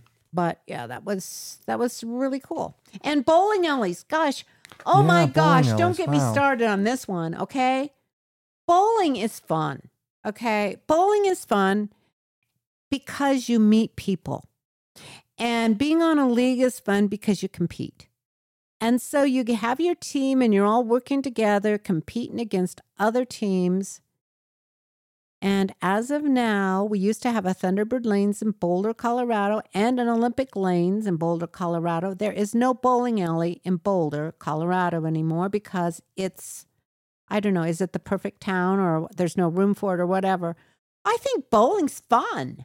I've always loved to bowl, and and it's just it was cool because you know I mean it's I I watched it go from when you used to have that uh oh I'm trying to think what the projector's called but it's it's like the projector where it projects onto the wall from where you're writing That's we had those in school. Like you would put something on the projector. Okay, so you're just talking about the transparency projector. Yeah, I don't know the technical It's just a transparency projector. Yeah. That's all it is. But anyway, used to have these little uh, kind of waxy pencils that you'd have to score by hand. And then, oh my gosh, it came in computerized where you could score.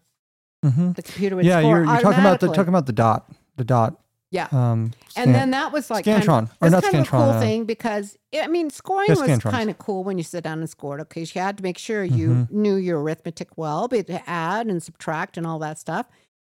But it gave you more time when you didn't have to keep score anymore, and it automatically did it because then you could converse with the people you're with. So anyway, I just think um, I think the last podcast or the one before that was about how ti- time has changed, social time has changed a lot.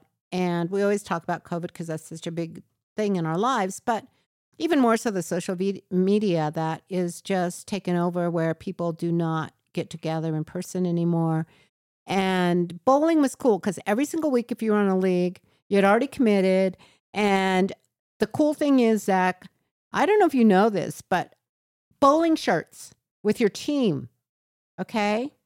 So you had bowling shirts that you wore with your team insignia on the back. So it was kind of classy because you came up with your name and you had them printed, not printed, maybe sometimes they were embroidered, whatever. But I remember when I was all of 19 years old, I was on a team with my husband at the time and another couple we knew. There are four of us. And we had these purple t shirts with gold lettering, Boulder High colors. And we were called the Road Runners. Isn't that cute? Oh, that's cute. So purple t-shirts with gold lettering and they were really cute. I think I still have my t-shirt somewhere. You'll have to show it to you one of these days. I think I still have that. So not to be a buzzkill. Yeah. Um, I know it's exciting to talk, but your first, ah, you're, it's kind of a little loud. Okay. So, so don't worry about your energies. Just be careful when you start. When you, you know, that's um, it is it is getting a little loud. Um, I don't know how to do anything on the soundboard to fix that. Um, um, but anyways, um, so anyways, I sorry, I don't not oh no, it's just hurtful or I anything. it's it's not hurtful. I just am so pa- yeah. I'm an enthusiastic, passionate person and I just really get into something and not only is it in my voice, it's in my hands, it's in my body, it's it's in my expression. I just am that way. That's who I am. I so, guess I could turn you down, but I don't want to. Nah, don't turn me down. I'll, right. I'll just right. I'll be focused. Hey, this is only our sixth podcast. yeah. And it's awareness, it's gaining awareness. So I my feelings aren't hurt. I want it to be consistent. I want it to be good. And so you're just trying to tell me something that I need Just to a little on. bit of feedback. That's oh yeah, feedback, just like on this. We don't want too much feedback. Yeah.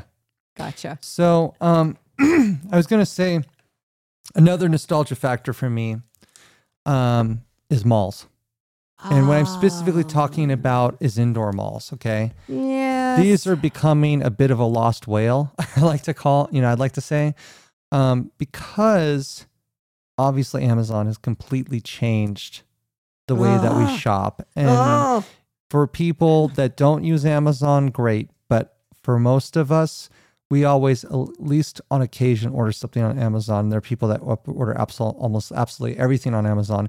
Did you hear Amazon's now getting into pharmacy? I did. And you know something? Which is kind of scary. I think it's it's a step beyond. We're gonna have Amazon gas stations pretty soon. Yep.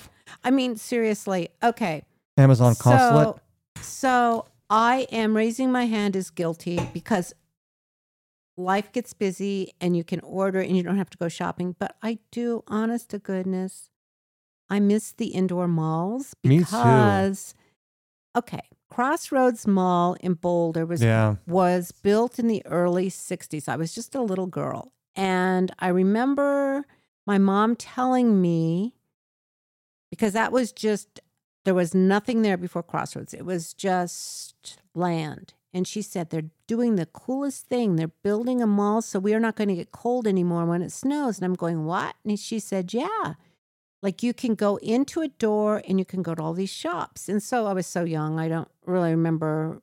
I remember telling me, but other than that, I just thought it was cool. So the thing I'm not understanding is that all of a sudden we buy Cr- Crossroads is non-existent, and we build Mhm. an outdoor mall. Yeah. When we already have an outdoor mall, Pearl Street. we have Pearl Street Outdoor Mall, which, okay, wintertime, it snows, it gets slippery and icy, Yes. which is, I mean, let's face it, people can fall and get hurt.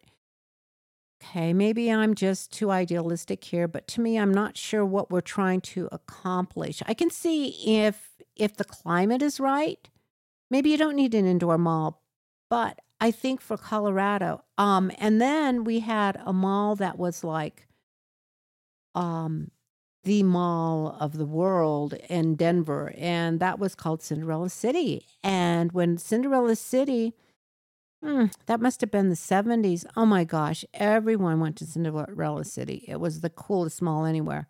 So where was that? That was down in Denver, Oh, cool. and it's non existent. And then we there was also a mall in Northglenn that had hot air balloons that would go up in the middle Uh, of not. Northglenn. It was Westminster. Westminster. Mall. Westminster, that's it. Yeah. Sorry, Westminster Mall. I remember that mall and have a lot of nostalgia about that mall Mm. because of the balloons. So what it was is there was a fountain. Yes. So it was a fountain in like a big like pool of water, and then you they had these pieces of metal that were coming out of the water, and then you had these balloons that would go up and down, and it was the way they were able to stay stationary is there was a wire that went from all the way down in where the air, hot air came out to, or maybe just air, I don't know, all the way to the ceiling, and they would go up and down in the. it was in the central part of the mall, and there were did there was did the Disney store was in the central part. The Orange Julius was in the central Yep. part. Yep. I don't remember what other malls were in the, or sorry, other stores were in the central part. And I also remember when I was a kid there, I don't know if other people have had the fear of Santa Claus. Okay. I had a, a fear of Santa Claus and my brother knew it. And so what would happen is he would try to force me to see Santa. How- And How did he force you to see Santa? he would like pick me up and say, "Oh," and and dra- drag me to the front of the line and try to, or try to force me to see Santa. And I'm like, I don't want to see Santa. I, and you know what? That's kind of smart as a kid, right? Isn't that smart? Like, I mean, I'm not saying every person that dresses up as Santa is a creep, but isn't that kind of smart for me to not want to be on Santa's lap? Do you want to know? I had just talked to a coworker the other day because this, you know, because of all the things that happen in this world that are very sick and sad. yeah, You know what? When I was a little girl, I sat on Santa's lap. No thoughts of any sexual abuse. No, no. Yeah, what happened, though? Okay, but I'm, at, I'm. This is a question. My, I don't have little kids. I don't have any grandkids. Whatever. Santa Claus, I think, still exists. I, I mean, well, no. a oh, oh my god, like- my mom's lost it. Sorry, people. There's, this is a technical difficulty. We'll be right back. Um, no, what I um, mean is that I believe that, oh God, stop it now already. Okay. What I'm saying is, does Santa still come to meet people at the mall? And are they still allowed to sit on his lap? yeah, That was a- absolutely modern times. Yeah. I don't, Even if he's got a heart on, it's fine. oh, come on. This is going down a place I don't want to go. Okay. I'm just asking a very innocent question. Okay. Are you saying that it'd be better if Santa was a was a was a woman? No. Okay. How do you know that Santa isn't? Now, that to me. Well, how do we not know that God is not a goddess? Okay. Uh, Right. Like like or or maybe they're both. Well, and that's true. But, you know, here we go again men and women, discrimination against women. Why can't a woman be a Santa and put a beard on? Well, she can't usually normally grow facial hair. So unless she's on a bunch of androgens, I don't really see that's going to happen. So can't it's true for some men, they don't grow much facial hair. So there. well, like me, I'm I'm I'm pretty hairless. Yeah. So I you know, it's it's a good point you bring up. I mean, I believe when I was growing up they were all guys. Okay. At least they okay, looked so to be. so I, I'm I'm I'm willing to go off on a limb here and hear what you're wanting to say, but uh, can you tell me what you mean? Okay, uh, uh, okay, Santa will have fake facial hair then because she can't grow. But but what are you, what what were you saying? Okay, point is, I'm going to go back to my very. And Okay. I know it was so funny when I said to you, the Santa Claus exists. What I was saying, what I'm trying to say, oh my gosh, I got some myself. She has derailed I people. have derailed so bad with this. Okay. is that it used to be so innocent. Since there's a lot of perverted people. They call them peepees for short. Perverted peoples.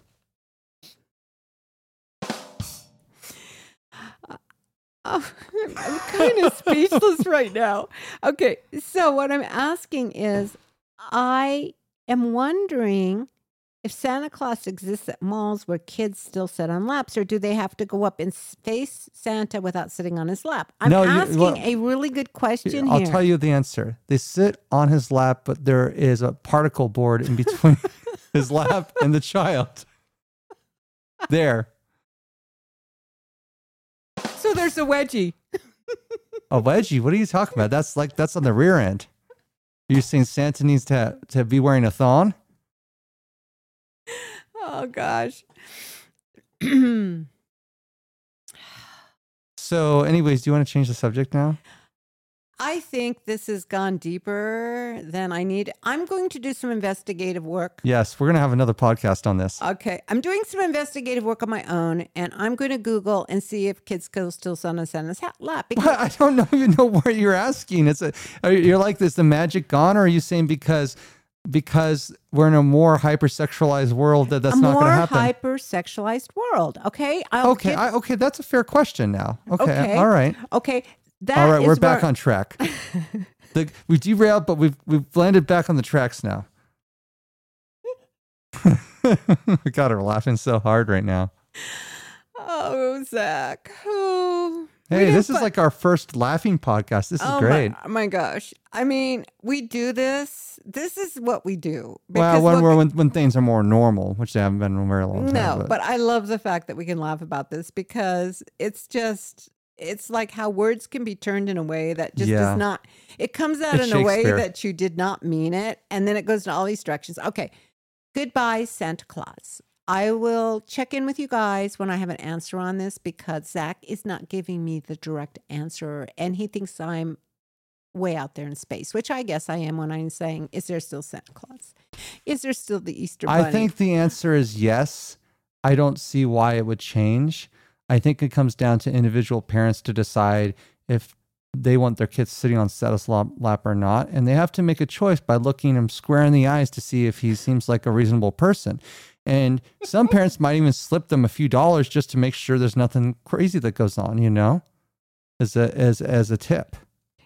You know, this is really, really sad because when I was a little girl, I don't know, maybe my parents thought of this, but. Are you just not sure that your your brain was more innocent at that point and didn't think about it? Because it's kind of like me, okay?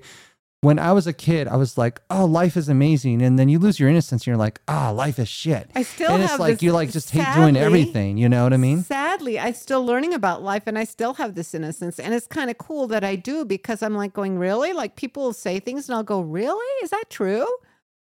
I don't know. Call it naive or call it Naivete, naivete or T. naivete. Naivete. Okay, call it na- naivete. Whatever that might be in French. I was thinking what that might be in French. But anyway, that's going down a different road. Santa Claus was Christmas. And the big, beautiful trees in the mall. We're getting back to the mall. I'm trying to change the scene back from that. Yes, but now I'm still picturing Santa right next to that big tree. Sorry, and think of how long that tree is. I love the trees at the malls. because Why are you talking about the trees? I've added this whole like element of like wood. because they had the most they had the biggest trees and they were decorated so well like the ornaments oh my god those ornaments were like beautiful and they were big Is that like a symbolism for an STD on the tree? You know what um i always used to like um the today program because they would tell you where they're cutting their tree and you get to watch them haul it down there i don't know if they still do that either because God, why are we still on the trees? Okay, anyways, I'll, st- I'll let- let you finish. okay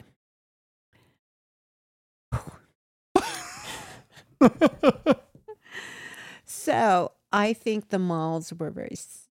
The malls are cool, and it's really sad to see the malls leaving us because of Amazon Yeah. and no more Santa. Maybe Baby, True. baby. There's downtown Boulder. There's a Pearl Street Mall. Santa could go down there by the fountain, by the be- You courthouse. could be hiding out in the li- in the alleyway, he could be sitting on the court grounds of the re- courthouse. ready, ready to grab you. Okay. Anyways, back to the malls. The, the malls have all been closing down. It's really sad. The, a lot of these malls, believe it or not, uh, if you do your research, were designed by the same person. What? Um, yeah. No way. Yes. I think you're full of it. So let's look this up. The I am. I'm going on right now. architect that designed most malls. I'm trying to remember what his name is. Victor Gruen. So V I C T O R G R U E N is a pioneer of mall architecture across the United States. This is the guy that envisioned the indoor mall and made it reality. And his his architecture that you see in uh, almost every mall. So if you wonder why most malls across America looked as the way that they did, is because of him. So he was the one that What may, what's okay? He ca- he came up with what you're saying to me is he came up with the idea of an indoor mall. Yes. he's the original. And what year was that? May I kn- may I ask Um, you? let me see. I mean, might as, might as well while we've got 19, hold on. everyone Okay, listening he's to this. bo- he was born in 1903 uh, in Vienna, raised in a Jewish upper middle class family. Uh, Gruen and I immigrated and to I'll the United bet he's States still alive in today. 1938. No, I don't think so. Mom, he was born in 1903. Well, that's why I'm laughing because you make it sound like okay. So when was the last mall he built? I'm curious. I want to know I about think this it was guy. in the 80s or early 90s. okay. So, um, but Gruen, but I'm saying a lot of those malls, for my generation at least, were and your generation were built in the 60s, 70s, 80s. So that's the reason why they all look kind of the same and they kind of have you know the same kind of uh, design aesthetic uh, sensibilities. And so Gruen immigrated to the United States in 1938 at the age of 35 after the aftermath and Germany's annexation of Austria. And he, let's see, he was commissioned in 1936 to design upscale retail stores in Vienna's po- posh Ringstrasse shopping district. And I'll tell you what the source is for this in a second. He arrived in New York at the time when America's architecture was moving away from classicism towards European modernism. The 1930s influx of German refugee architects and designers such as uh, Mies van der Rohe, Walter Gropius, and Marcel Breuer changed the course of American architectural design. That's a mouthful. So what it was is within two years of arriving in New York, Gruen was hired to work in the 1939 World's Fair futuristic exhibitions and subsequently to design the Fifth Avenue store for pre- prestigious retailers. The time when retail design was an emer- was emerging through a denigrated field of America, Gruen earned critical acclaim for his avant-garde store layouts, unique sto- uh, shop fronts, and original materials and theatrical lighting based on the consumer theory that interiors must dazzle and entertain to stimulate shoppers and the economy. Gruen's signature style was the intertwine art and beauty with cons- uh, commercialism to, and uh, capture the European allure and Ven- Ven- Viennese urban urbanity um, to which he was so attached. Um, he moved to Los Angeles in 1941. Gruen's retail architectural practice extended to the design of specialized store chains, department stores, earning national recognition. Uh, foremost among these was Gruen's first department store uh, was called um, Milliron's, which opened in 1949 in LA, uh, in the LA sub- suburb of Westchester. Sorry, in the LA suburb of Westchester. This is going to hurt our transcription later. Um, and You're the one who's going to do this one. what? The transcription with all these big words. Well, I mean, I'm going to let my computer do a lot. More on that later. I'm actually going to probably work on a project to make um, uh, transcription more or less, well, let's, if not free, very, very cheap for people that are doing podcasting because I'm really angry at how much money people are making in this area. It's, it's, it's uh, exploitive. Um, So, and I heard you with what you said, and I think it's wonderful what you're going to do. And be uh, let me just see real quick the source But- of this. This was sa- sajo.com, uh, Insights and Histories. Um, um, so sajo.com slash insights slash Victor hyphen Gruen hyphen the hyphen father hyphen of hyphen the hyphen American hyphen shopping mall slash. And that's how you get to this article. No, you know it's crazy because I really didn't realize indoor malls had been around that long. Um, although I did say Crossroads was built in nineteen early nineteen sixties. Okay, so I looked it up, Mm-hmm. and the first mall that he built was in Eden, N- Edna, Edina, yeah, Edina, Minnesota, and it opened its doors in nineteen fifty six. Yep, And it said that the design was revolutionary, it was. and I think that's really Did you never hear that story? Really? No, I didn't. This Okay. I'm telling you, I didn't because I never thought about it. I never Yeah. thought, did someone create like you know when you just kind of know something's happening and and a lot of times, yes, I do have that brain that is just really picks things apart, but I never really thought about um who created that, who thought of that first, you know, and I didn't. Mhm.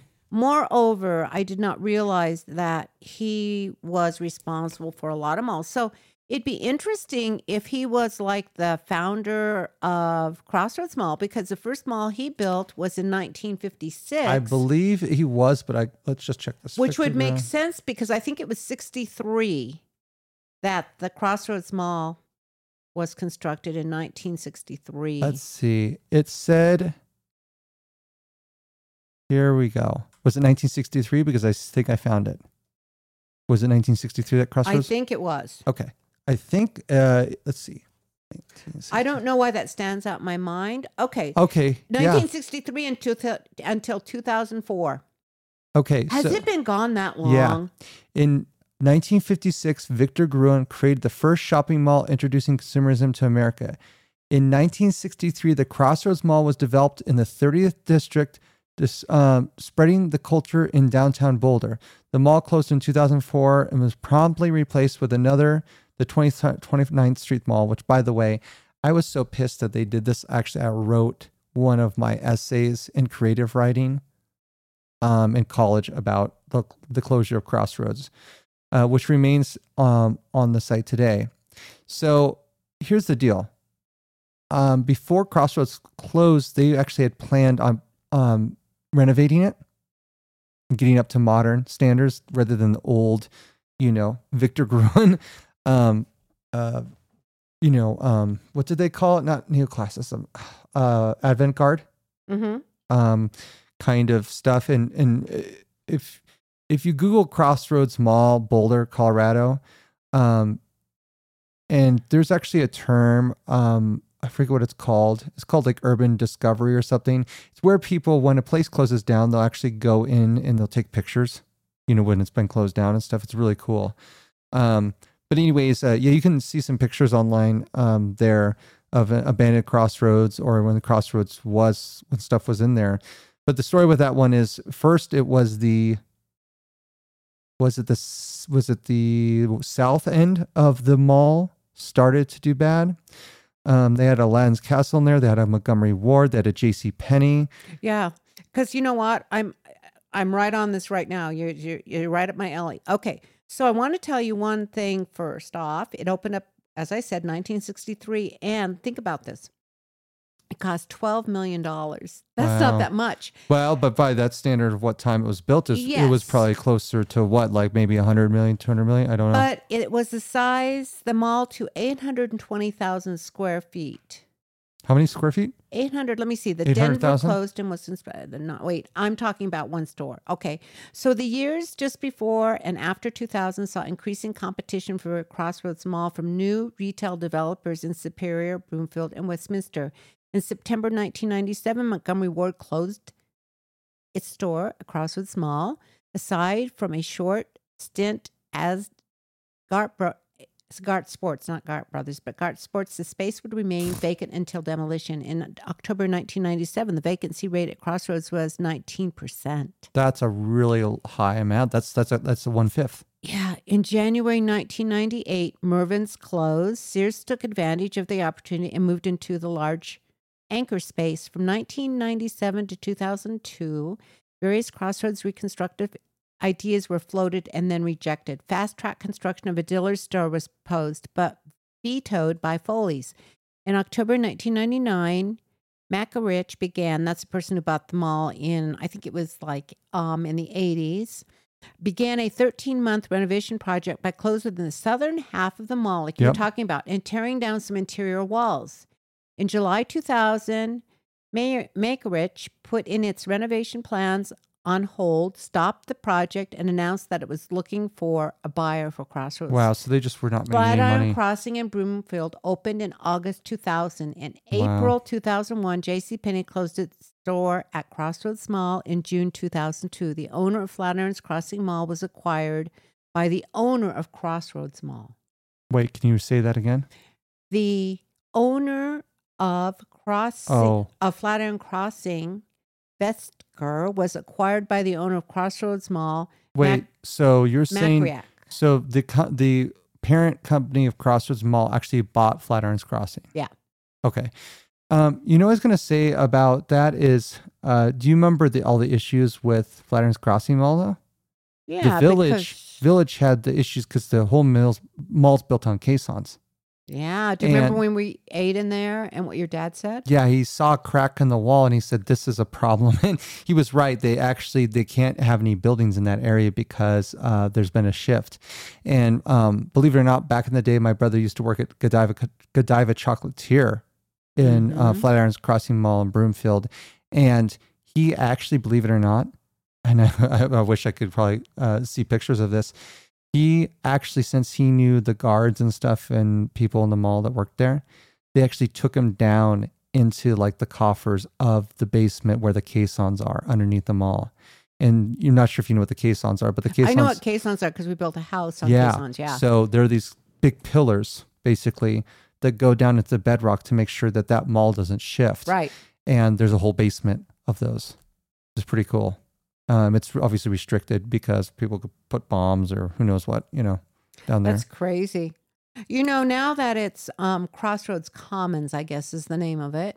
Is that actually, it? no, Crossroads Commons is actually the east Yes, east part of Crossroads that's still there. It's a there's like a strip mall that's still there. They have an aquarium store, I think, that's still there.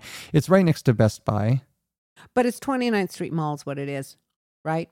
Um, well, Crossroads Commons is still independent of 20, 29th Okay, Street. I but I'm think. saying there's 29th Street Mall and then that. yeah. So I mean, where 28th Street currently stands is where Crossroads used to be. There used to not be a 29th Right. Street. Right. Yeah. Well, I mean, there was, but but not running that part. Um, and Crossroads Commons um used to be there, and the bowling alley used to be there, but that's where Best Buy is now. You want to know something, Zach? What? I'm not going to spend time on the computer. I want to be with our audience, but I will tell you, I wanted to read about Crossroads Mall, and Yeah. I just discovered they've got old school shirts, and you can get a Crossroads Mall Boulder T-shirt for 25 bucks. Oh, that's actually not too bad. There's not that much markup. Look, I'll show you. Look, That's the that's a different kind of crossroads. That wasn't the crossroads symbol. The crossroads symbol looked more like Back to the Future. no, Yeah. yes, it said Crossroads Mall opened up in Boulder 1963. It closed in 2004. It was Well, but that's not the that's not the logo of my time for crossroads. that was probably the original one. It might have been. It might have been. Um, the let me go to under images. I'll show you what it looks like. Uh, Crossroads Mall looked like. Let me see if I can find We it. always have these debates like, no, I don't think so. Yes, I do. Uh, look, here's a picture and it says it right here, but that's not the one. yeah, I'm well, seeing it before me, but honestly, I get what you're saying for your time because you weren't alive in 63 and I was just a baby. I'm not going to remember this. I think, though, that this was probably um, the original one. yeah, and it might be that one looks kind of like more of a pinwheel. The one that it, I see is it's like it's like lines that roll over one another. Okay. Here it is. Um, what it is is like intersection. So here's Crossroads East. You're talking about Crossroads oh, I remember Commons. Crossroads East. Yeah. Yeah, it's the the logo for that one is like an E. You see that E there on the top of the building on the image that's Up. You not see it? It's, Oh, which one? it's uh it's this one on the left. See it? The E. Oh, yeah, I see yeah it.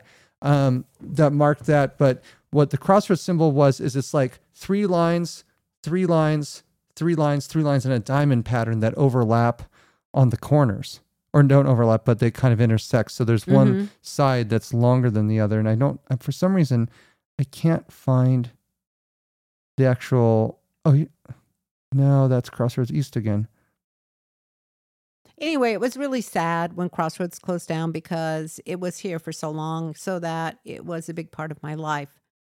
And it's weird when you're growing up and there's this revolutionary idea that people get so excited about.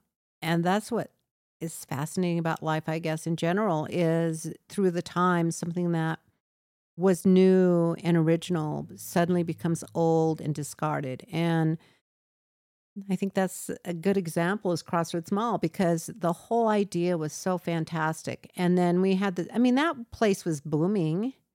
It was like where you went to shop because Pearl Street, yes, Pearl Street did come into to um competition I guess in its own way, but you know, still you had to walk in the snow and you had to to park your car distance where Crossroads it was just so convenient go in the mall, you're in there, you can grab something to eat, you can do your shopping. It was all so convenient.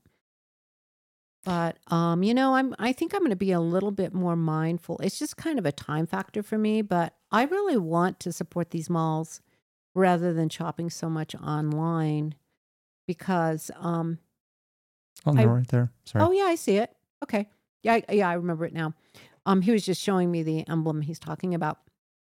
But I think, gosh, I, I mean, I know there's change. Okay, I maybe I'm trying to be honest with myself. Can I accept change? Well, sometimes I've been forced into change that I didn't want, and I'm automatically have to. And I think a lot of you can relate to when there's change that happens and you have no control over it. And we don't have control over Crossroads Mall leaving, and I understand all of that. But it is kind of sad to look in your lifetime of things that once were that are no longer. And Crossroads Mall, and I said earlier, bowling alleys and drive ins and those things. It's kind of sad. It's like an old friend. It's It like, like a old old friend losing an old friend that you knew for so long. And Mhm. it, it makes you sad because honestly, I can tell you, I know I moved to California, okay, in all fairness. But before I even left, and since I've been back, 29th Street Mall does not appeal to me. If I wanted to go to a mall, um, I would go to Flatirons Crossing. Um, and I will say I would rather go to Pearl Street Mall than to 27th Street or 29th Street, Yeah. whatever it is called twenty-eighth. because I think downtown Boulder is really cool and you can see the mountains. You're really close to the base of the foothills. So I would vote for personally Pearl Street Mall. And flat, if I want to go to a mall that used to be where Crossroads is, I don't know. I just am not real interested. It just, I mean, okay, I'm maybe it's just me saying that the architecture isn't that pleasing to me versus downtown. I feel like it's got a cozier, bolder atmosphere. Okay. But uh, yeah, to be able to go to an indoor mall is a special thing. And I guess maybe for next Christmas, I may do some shopping at the mall because I don't go shopping that often. And if I do, it's used clothing, which I have a store I go to. So, but um, yeah, I want to support the mall. You know what? I feel like I've said this before. Like, okay, we all have cell phones, right? Which is both good and bad. Like, we're tied to it for our work and expectations that we're always available, um, which is almost like we're carrying around a pager for work, but we're not getting paid to be on call. And um, we're also kind of living in our cells in the sense that we stay at home. We don't go out to shop. We go on our computer to shop. And I think that's really sad because, you know, if you don't support your local malls, that's exactly what's going to happen. Is eventually one day there's just not going to be any malls. You know what I mean? Um, and the other thing I was going to say is, you know, the reason why Crossroads Mall turned into 29th Street as an outdoor mall is because they saw Pearl Street was fine throughout all these years Mm-hmm. and they thought, oh, if we turn this into an outdoor mall, it's going to do a lot better. And they were sort of right, but I think it's stupid because there's no way they can p- compete with Pearl still. I don't think. I mean, now that maybe now a bit they can because there have been so many damn people that have moved here. Did I? I might have mentioned this statistic before. 800,000 people in five years. That's why driving on I 25 is very nerve wracking. And 36 highway too is that even in Boulder, I'm thinking everywhere you go, there's just a lot more traffic. But I think the freeways are really kind of scary. Um, and I lived in California for 12 years and I still, I was, we were talking about it today when we were coming home. We went to the Museum of Natural History today. We really had a great time. And We were- did. we were driving home and I said to Zach, I go, you know, this is so like California with the traffic. And um truly it is. It's kind of scary uh because you see people driving in and out, weaving out of and out, traffic. Driving very fast. Honestly, when I lived in California, I was really thankful that I made it from one destination to another because people drive, I think I've said this, 80 miles an hour. So I see some of that and the crowding. And I don't know. It's just, um, honestly, it's, I think what, like you said, that many people moving here, it sure reflects that. I mean, that's a lot of people. Yeah, and if you do the math, 160,000 people a year. Okay, let's just put this into perspective. Let's put that in a So, month. so let's put in this perspective. If you take 160,000, okay, and then divide that by three, you need 53,000 houses to board up those people for people to actually be able to live here. 53,000 houses need to be available if there if three people were to live in each house. That's an insane amount of houses. So you want to know why it's so hard to find rent here? You want to know why it's so expensive? Makes- rent is so expensive out here is there's a huge demand and they can't keep up with the demand of it. And in one hand, I'm grateful to share this really wonderful place like this Boulder, the Flatirons. It's gorgeous. If you're out east enough and you drive into Boulder, Mhm. You can see the Flatirons and it's like looking at a surreal painting every single time. It always takes my breath away, even after all the years I've was born here and I've spent all my time here as a native. It still is something that you never get used to. And for people that are haven't lived here, oh my God, you're gifted with it every single day. And sometimes it's snow capped. You there's just and then the sunsets, there's it's just so beautiful. But but the thing is, at the same time, I'm going to be a little bit selfish here and say it kind of pisses me off how many people have moved here and how it's they're kind of ruining it because we used to not have such dick assholes on the road.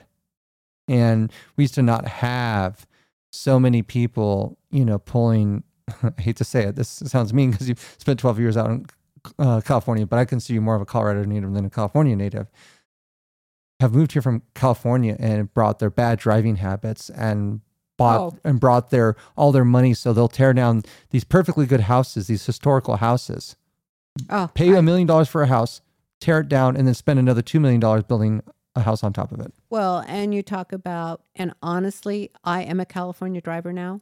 I was admitting that to Zach on the drive home today, Mm-hmm.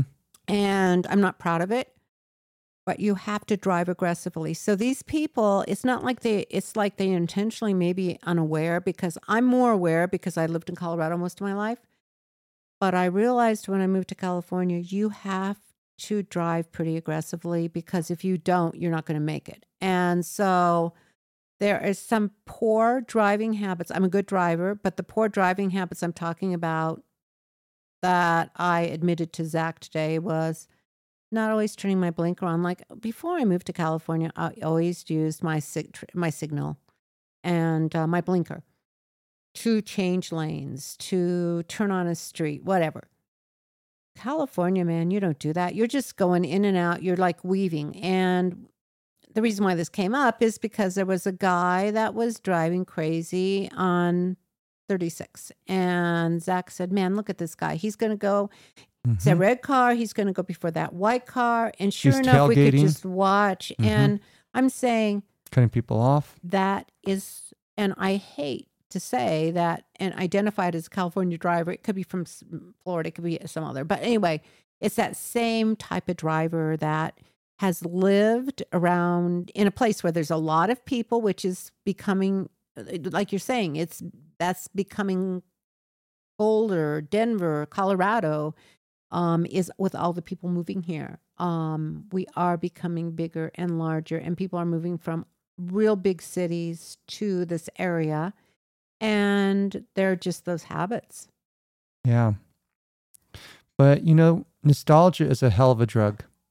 Oh. You know, it's amazing how, here's the deal is humans, part of our human condition is that we have these expectations that things don't change. We don't want things to change.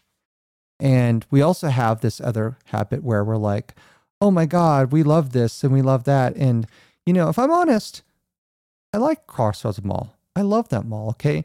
But at the same time, at the end, with how decrepit it was and how much it had shrunk and how it was dying, it was not good to see it in that state. You know what I mean? So if I'm honest at the end, I'm not talking about the malls in general. I love the mall. Let me just put that out there. But if I'm characterizing it at the end, it wasn't in a good state and well, it was, it was bad depressing to go because you'd go there and um, lots of the stores were closed, and it it was very empty. it it's really depressing when you see something that was so alive hmm dying. And Exactly. that's exactly what it's like. It's like seeing it die before your eyes. And then they go in and the demolition takes place and then new buildings are put up. And that's just life. And I get that. But, you know, you're right, Zach. It wasn't like it was like at the end, this really incredible place where you went shopping. I agree. Yeah, and that's that's kind of the thing to remind remind ourselves is sometimes we have these rose colored glasses we put on too to you know, and of course, when I look at the whole history of the mall, hmm I love the mall and it's got a lot of great memories. But look at it about and I, ignoring the fact about it being at the end, and it's like, well, that's those were actually kind of bad memories, like of of seeing it so empty and stuff. But um, No, I'm glad you looked at that. But do you realize something? You made me think of something. I think that's really important. What's that? And uh, really profound. We're building nostalgia right now. yeah, we are. Do you realize that we'll be looking back on, say, gosh, those were some of the best times? And Hopefully, because it's been bad for a really long time. it has, but you know, there's always going to be the good too, in with the bad. I believe that. Maybe I'm not thinking, um, maybe I'm too much of an optimist, is what I'm Mhm. saying. But in general, I always tend to be more optimistic and positive in my thinking. Um, so, but I was just thinking, you know, it's being in the moment that really counts and nostalgia building. You know what? We remember these things. We were talking about, we remember the music, we remember things that were happening during these eras. And they're really cool to talk about. And it's really fun to go back to that. But to be in the present and be thankful for what we have and to realize that today's another day and be mindful of being in the moment. Um, because we live a much fuller life and realizing that we're building that nostalgia, like this whole thing with podcasts, like we've mentioned before, something we've wanted to do for a very long time, and really went, it's time. We both went, it's time to do it. And loving it so much that we're going, eh, we got to do podcast right now. So I think that uh, we could go on and on about nostalgia and everyone we did, you know, maybe think back to those times. And it's very individualized for everyone. And sometimes someone will, will say, you'll have your own version of it, or you know exactly what we're talking about, and be like, oh God, that was nostalgic. and it's it's really cool. And i guess memories um that's what's beautiful is memories stay with us and the bad along with the good. But those good memories that we have no one can take away. Bad ones too go with it. But again I, I i really want to try to remain with the good memories and realize that going walking that journey and walking through different things back then made me who I am today. And that our experiences actually impact who we become. Circumstances, events in our life impact who we become. And sometimes as hard as that can be, which it can be very hard, change, like I've brought up before and Zach's talked about as well, can be hard. But, you know, in the end, a lot of times the growth and the journey that you go on is indescribable. You can't really put into words sometimes the major changes that goes on within individual. And me speaking for myself, that I'm still settling in with a lot of changes. Um, Zach had spoken a lot. I think it was our last podcast or the one before about, um, you know, losing his leg to an infection, and still we're still settling in with there's there's grief around that, and there's a loss around that, and for people who have experienced this, will know exactly because unless you've experienced something, and I'm big one on this, if I haven't, I don't know. I'm the first one to say, "Gosh, that sounds hard," but I don't know. So I think treasure what you have now and yeah, ha- keep those memories alive in the past because that's made you who you are today. But relish the time you have now because we're we're building some amazing memories now, Zach. Um, in spite of the past two years, which have been extremely difficult, which we talked about um, in another podcast, to be sitting with you at this table and really doing this podcast with you is nostalgic to me. Um, and I mean that by this being a mother and having my 37 year old son doing a podcast with me. God, that's pretty cool. You know, I mean, knowing you from day one when you're born and walking with you throughout your life, which you pretty much have done, to see who you've become, to be able to do this together is really not just an honor, but a joy. And um, I'm having so much fun with you. Whatever happens with these podcasts, this is so much fun. And I think it's something that's very therapeutic for both you and I right now. And I hope that those of you that listen will continue to listen.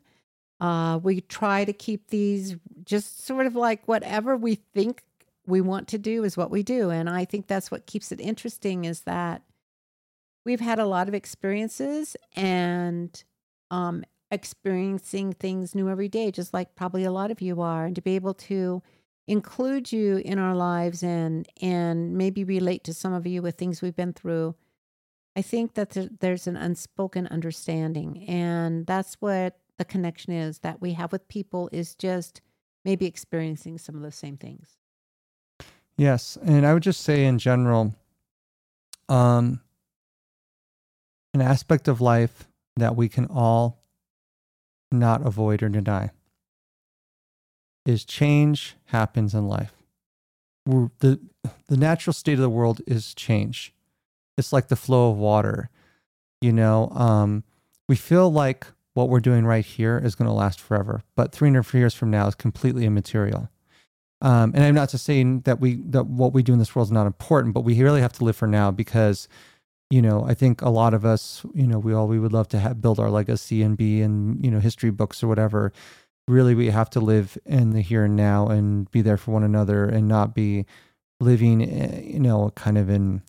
It's okay to dream and it's okay to have passions, and not to talk you out of doing some amazing things. But the reality is, you have to make your priorities straight and the reality a lot of times is um, when change happens, we're as humans, just part of the human condition, we're very disappointed, you know, because, like for instance, that's where the nostalgia comes in. Is you've got nostalgia when you grew up, and now it's different. I had nostalgia when I grew up in you know the mid, uh, well, I'll say late '80s in the '90s, and then when 2000 rolled around and I saw 9/11, from then on things were very different for me and um, you know we all have our different coming ages of story coming uh, coming of age stories. So you know um, we all share that in common and we all have our own versions of it. And while you know we were not at all perfectly exhaustive in our list of storytelling today we did share some of it. The reality though is like my mom said we don't have the time. Right now we're over two hours and so we're gonna have to wrap this up. But um, the bottom line is it's uh, you know we have these memories from our past, and I even think of their early early 90s when uh, I saw Jurassic Park for the first time. That movie completely floored me. And I also watched uh, Speed around the same time. That was with Keanu Reeves.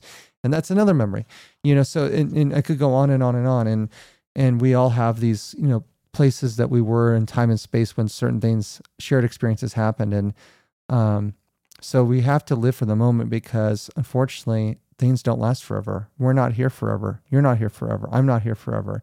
And the other thing that we also need to understand is while we have expectations that, oh, uh, I'm going to grow old with my partner or, you know, I get to see my kids grow up or something, that doesn't always happen for people. And it's really sad. And that's another disappointment factor. And so it's all about learning to live differently past that change, right?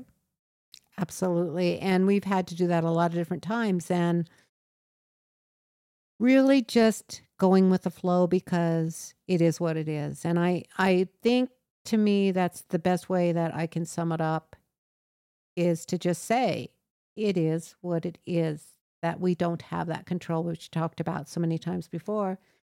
But I, I totally agree. It's like living in the moment and enjoying this time and and looking around and saying it's so great to be with this person. And it's so great to with my children or wherever you are in your life treasure it because it's it's you're making memories right now. You're building nostalgia and you'll look back on this and you'll remember. And that's what life is. And life is about connection which i think is so so important for our human existence because connection is what we need as human beings to survive in this world we need on each other and that's what we're trying to do through, through this podcast is connect with you because um, we do care.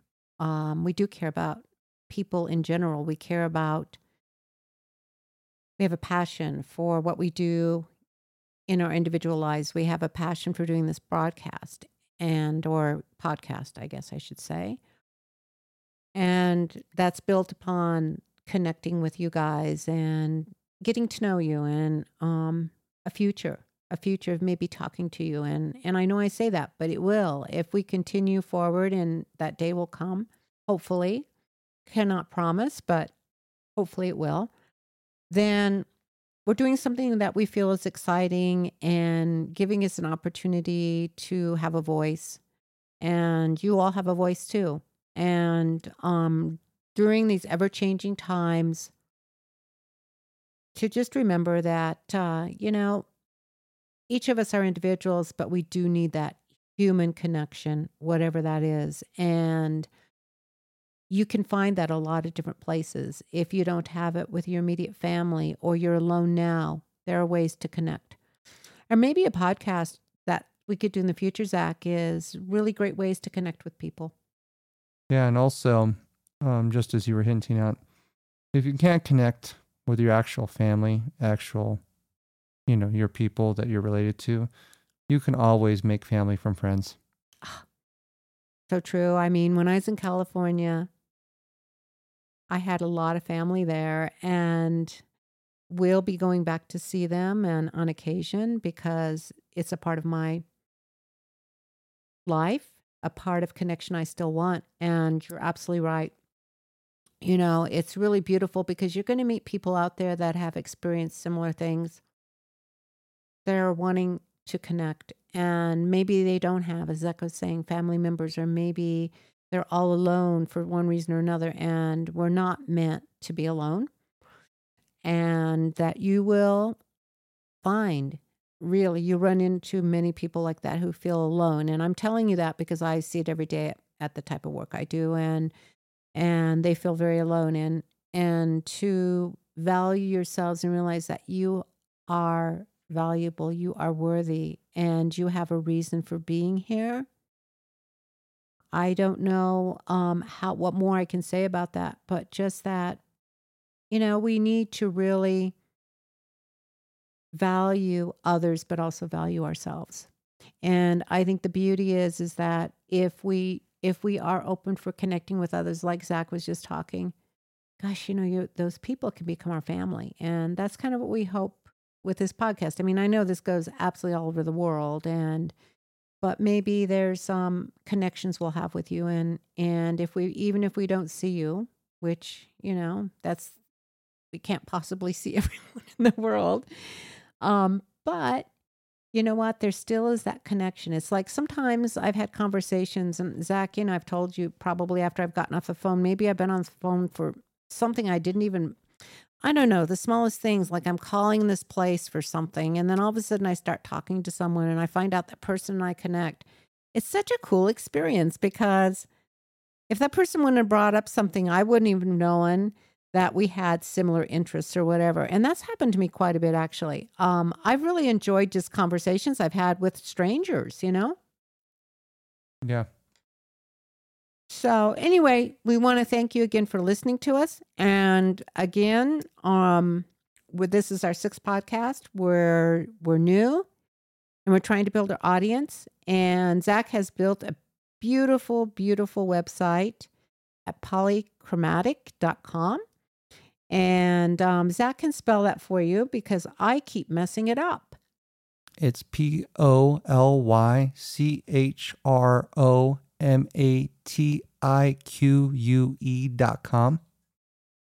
Check out this website, man. He is a web designer, won best website competition at age 18 in high school in his senior year. And he has made a website for me um, called Links Counseling. He's done other amazing websites, and this one, he just is designs it, and I don't know where he comes up with it, but it's always so unique and so fitting for what he he just has this passion. He comes, somehow just pours his, himself into something, and you know, Zach, it's really an art. And I've told you, I love this website. So please, you can see our pictures and our little kitty cat. We haven't added Cobain yet um, because we haven't decided which picture we want to put up, but he's going to have his picture. That's my horsey.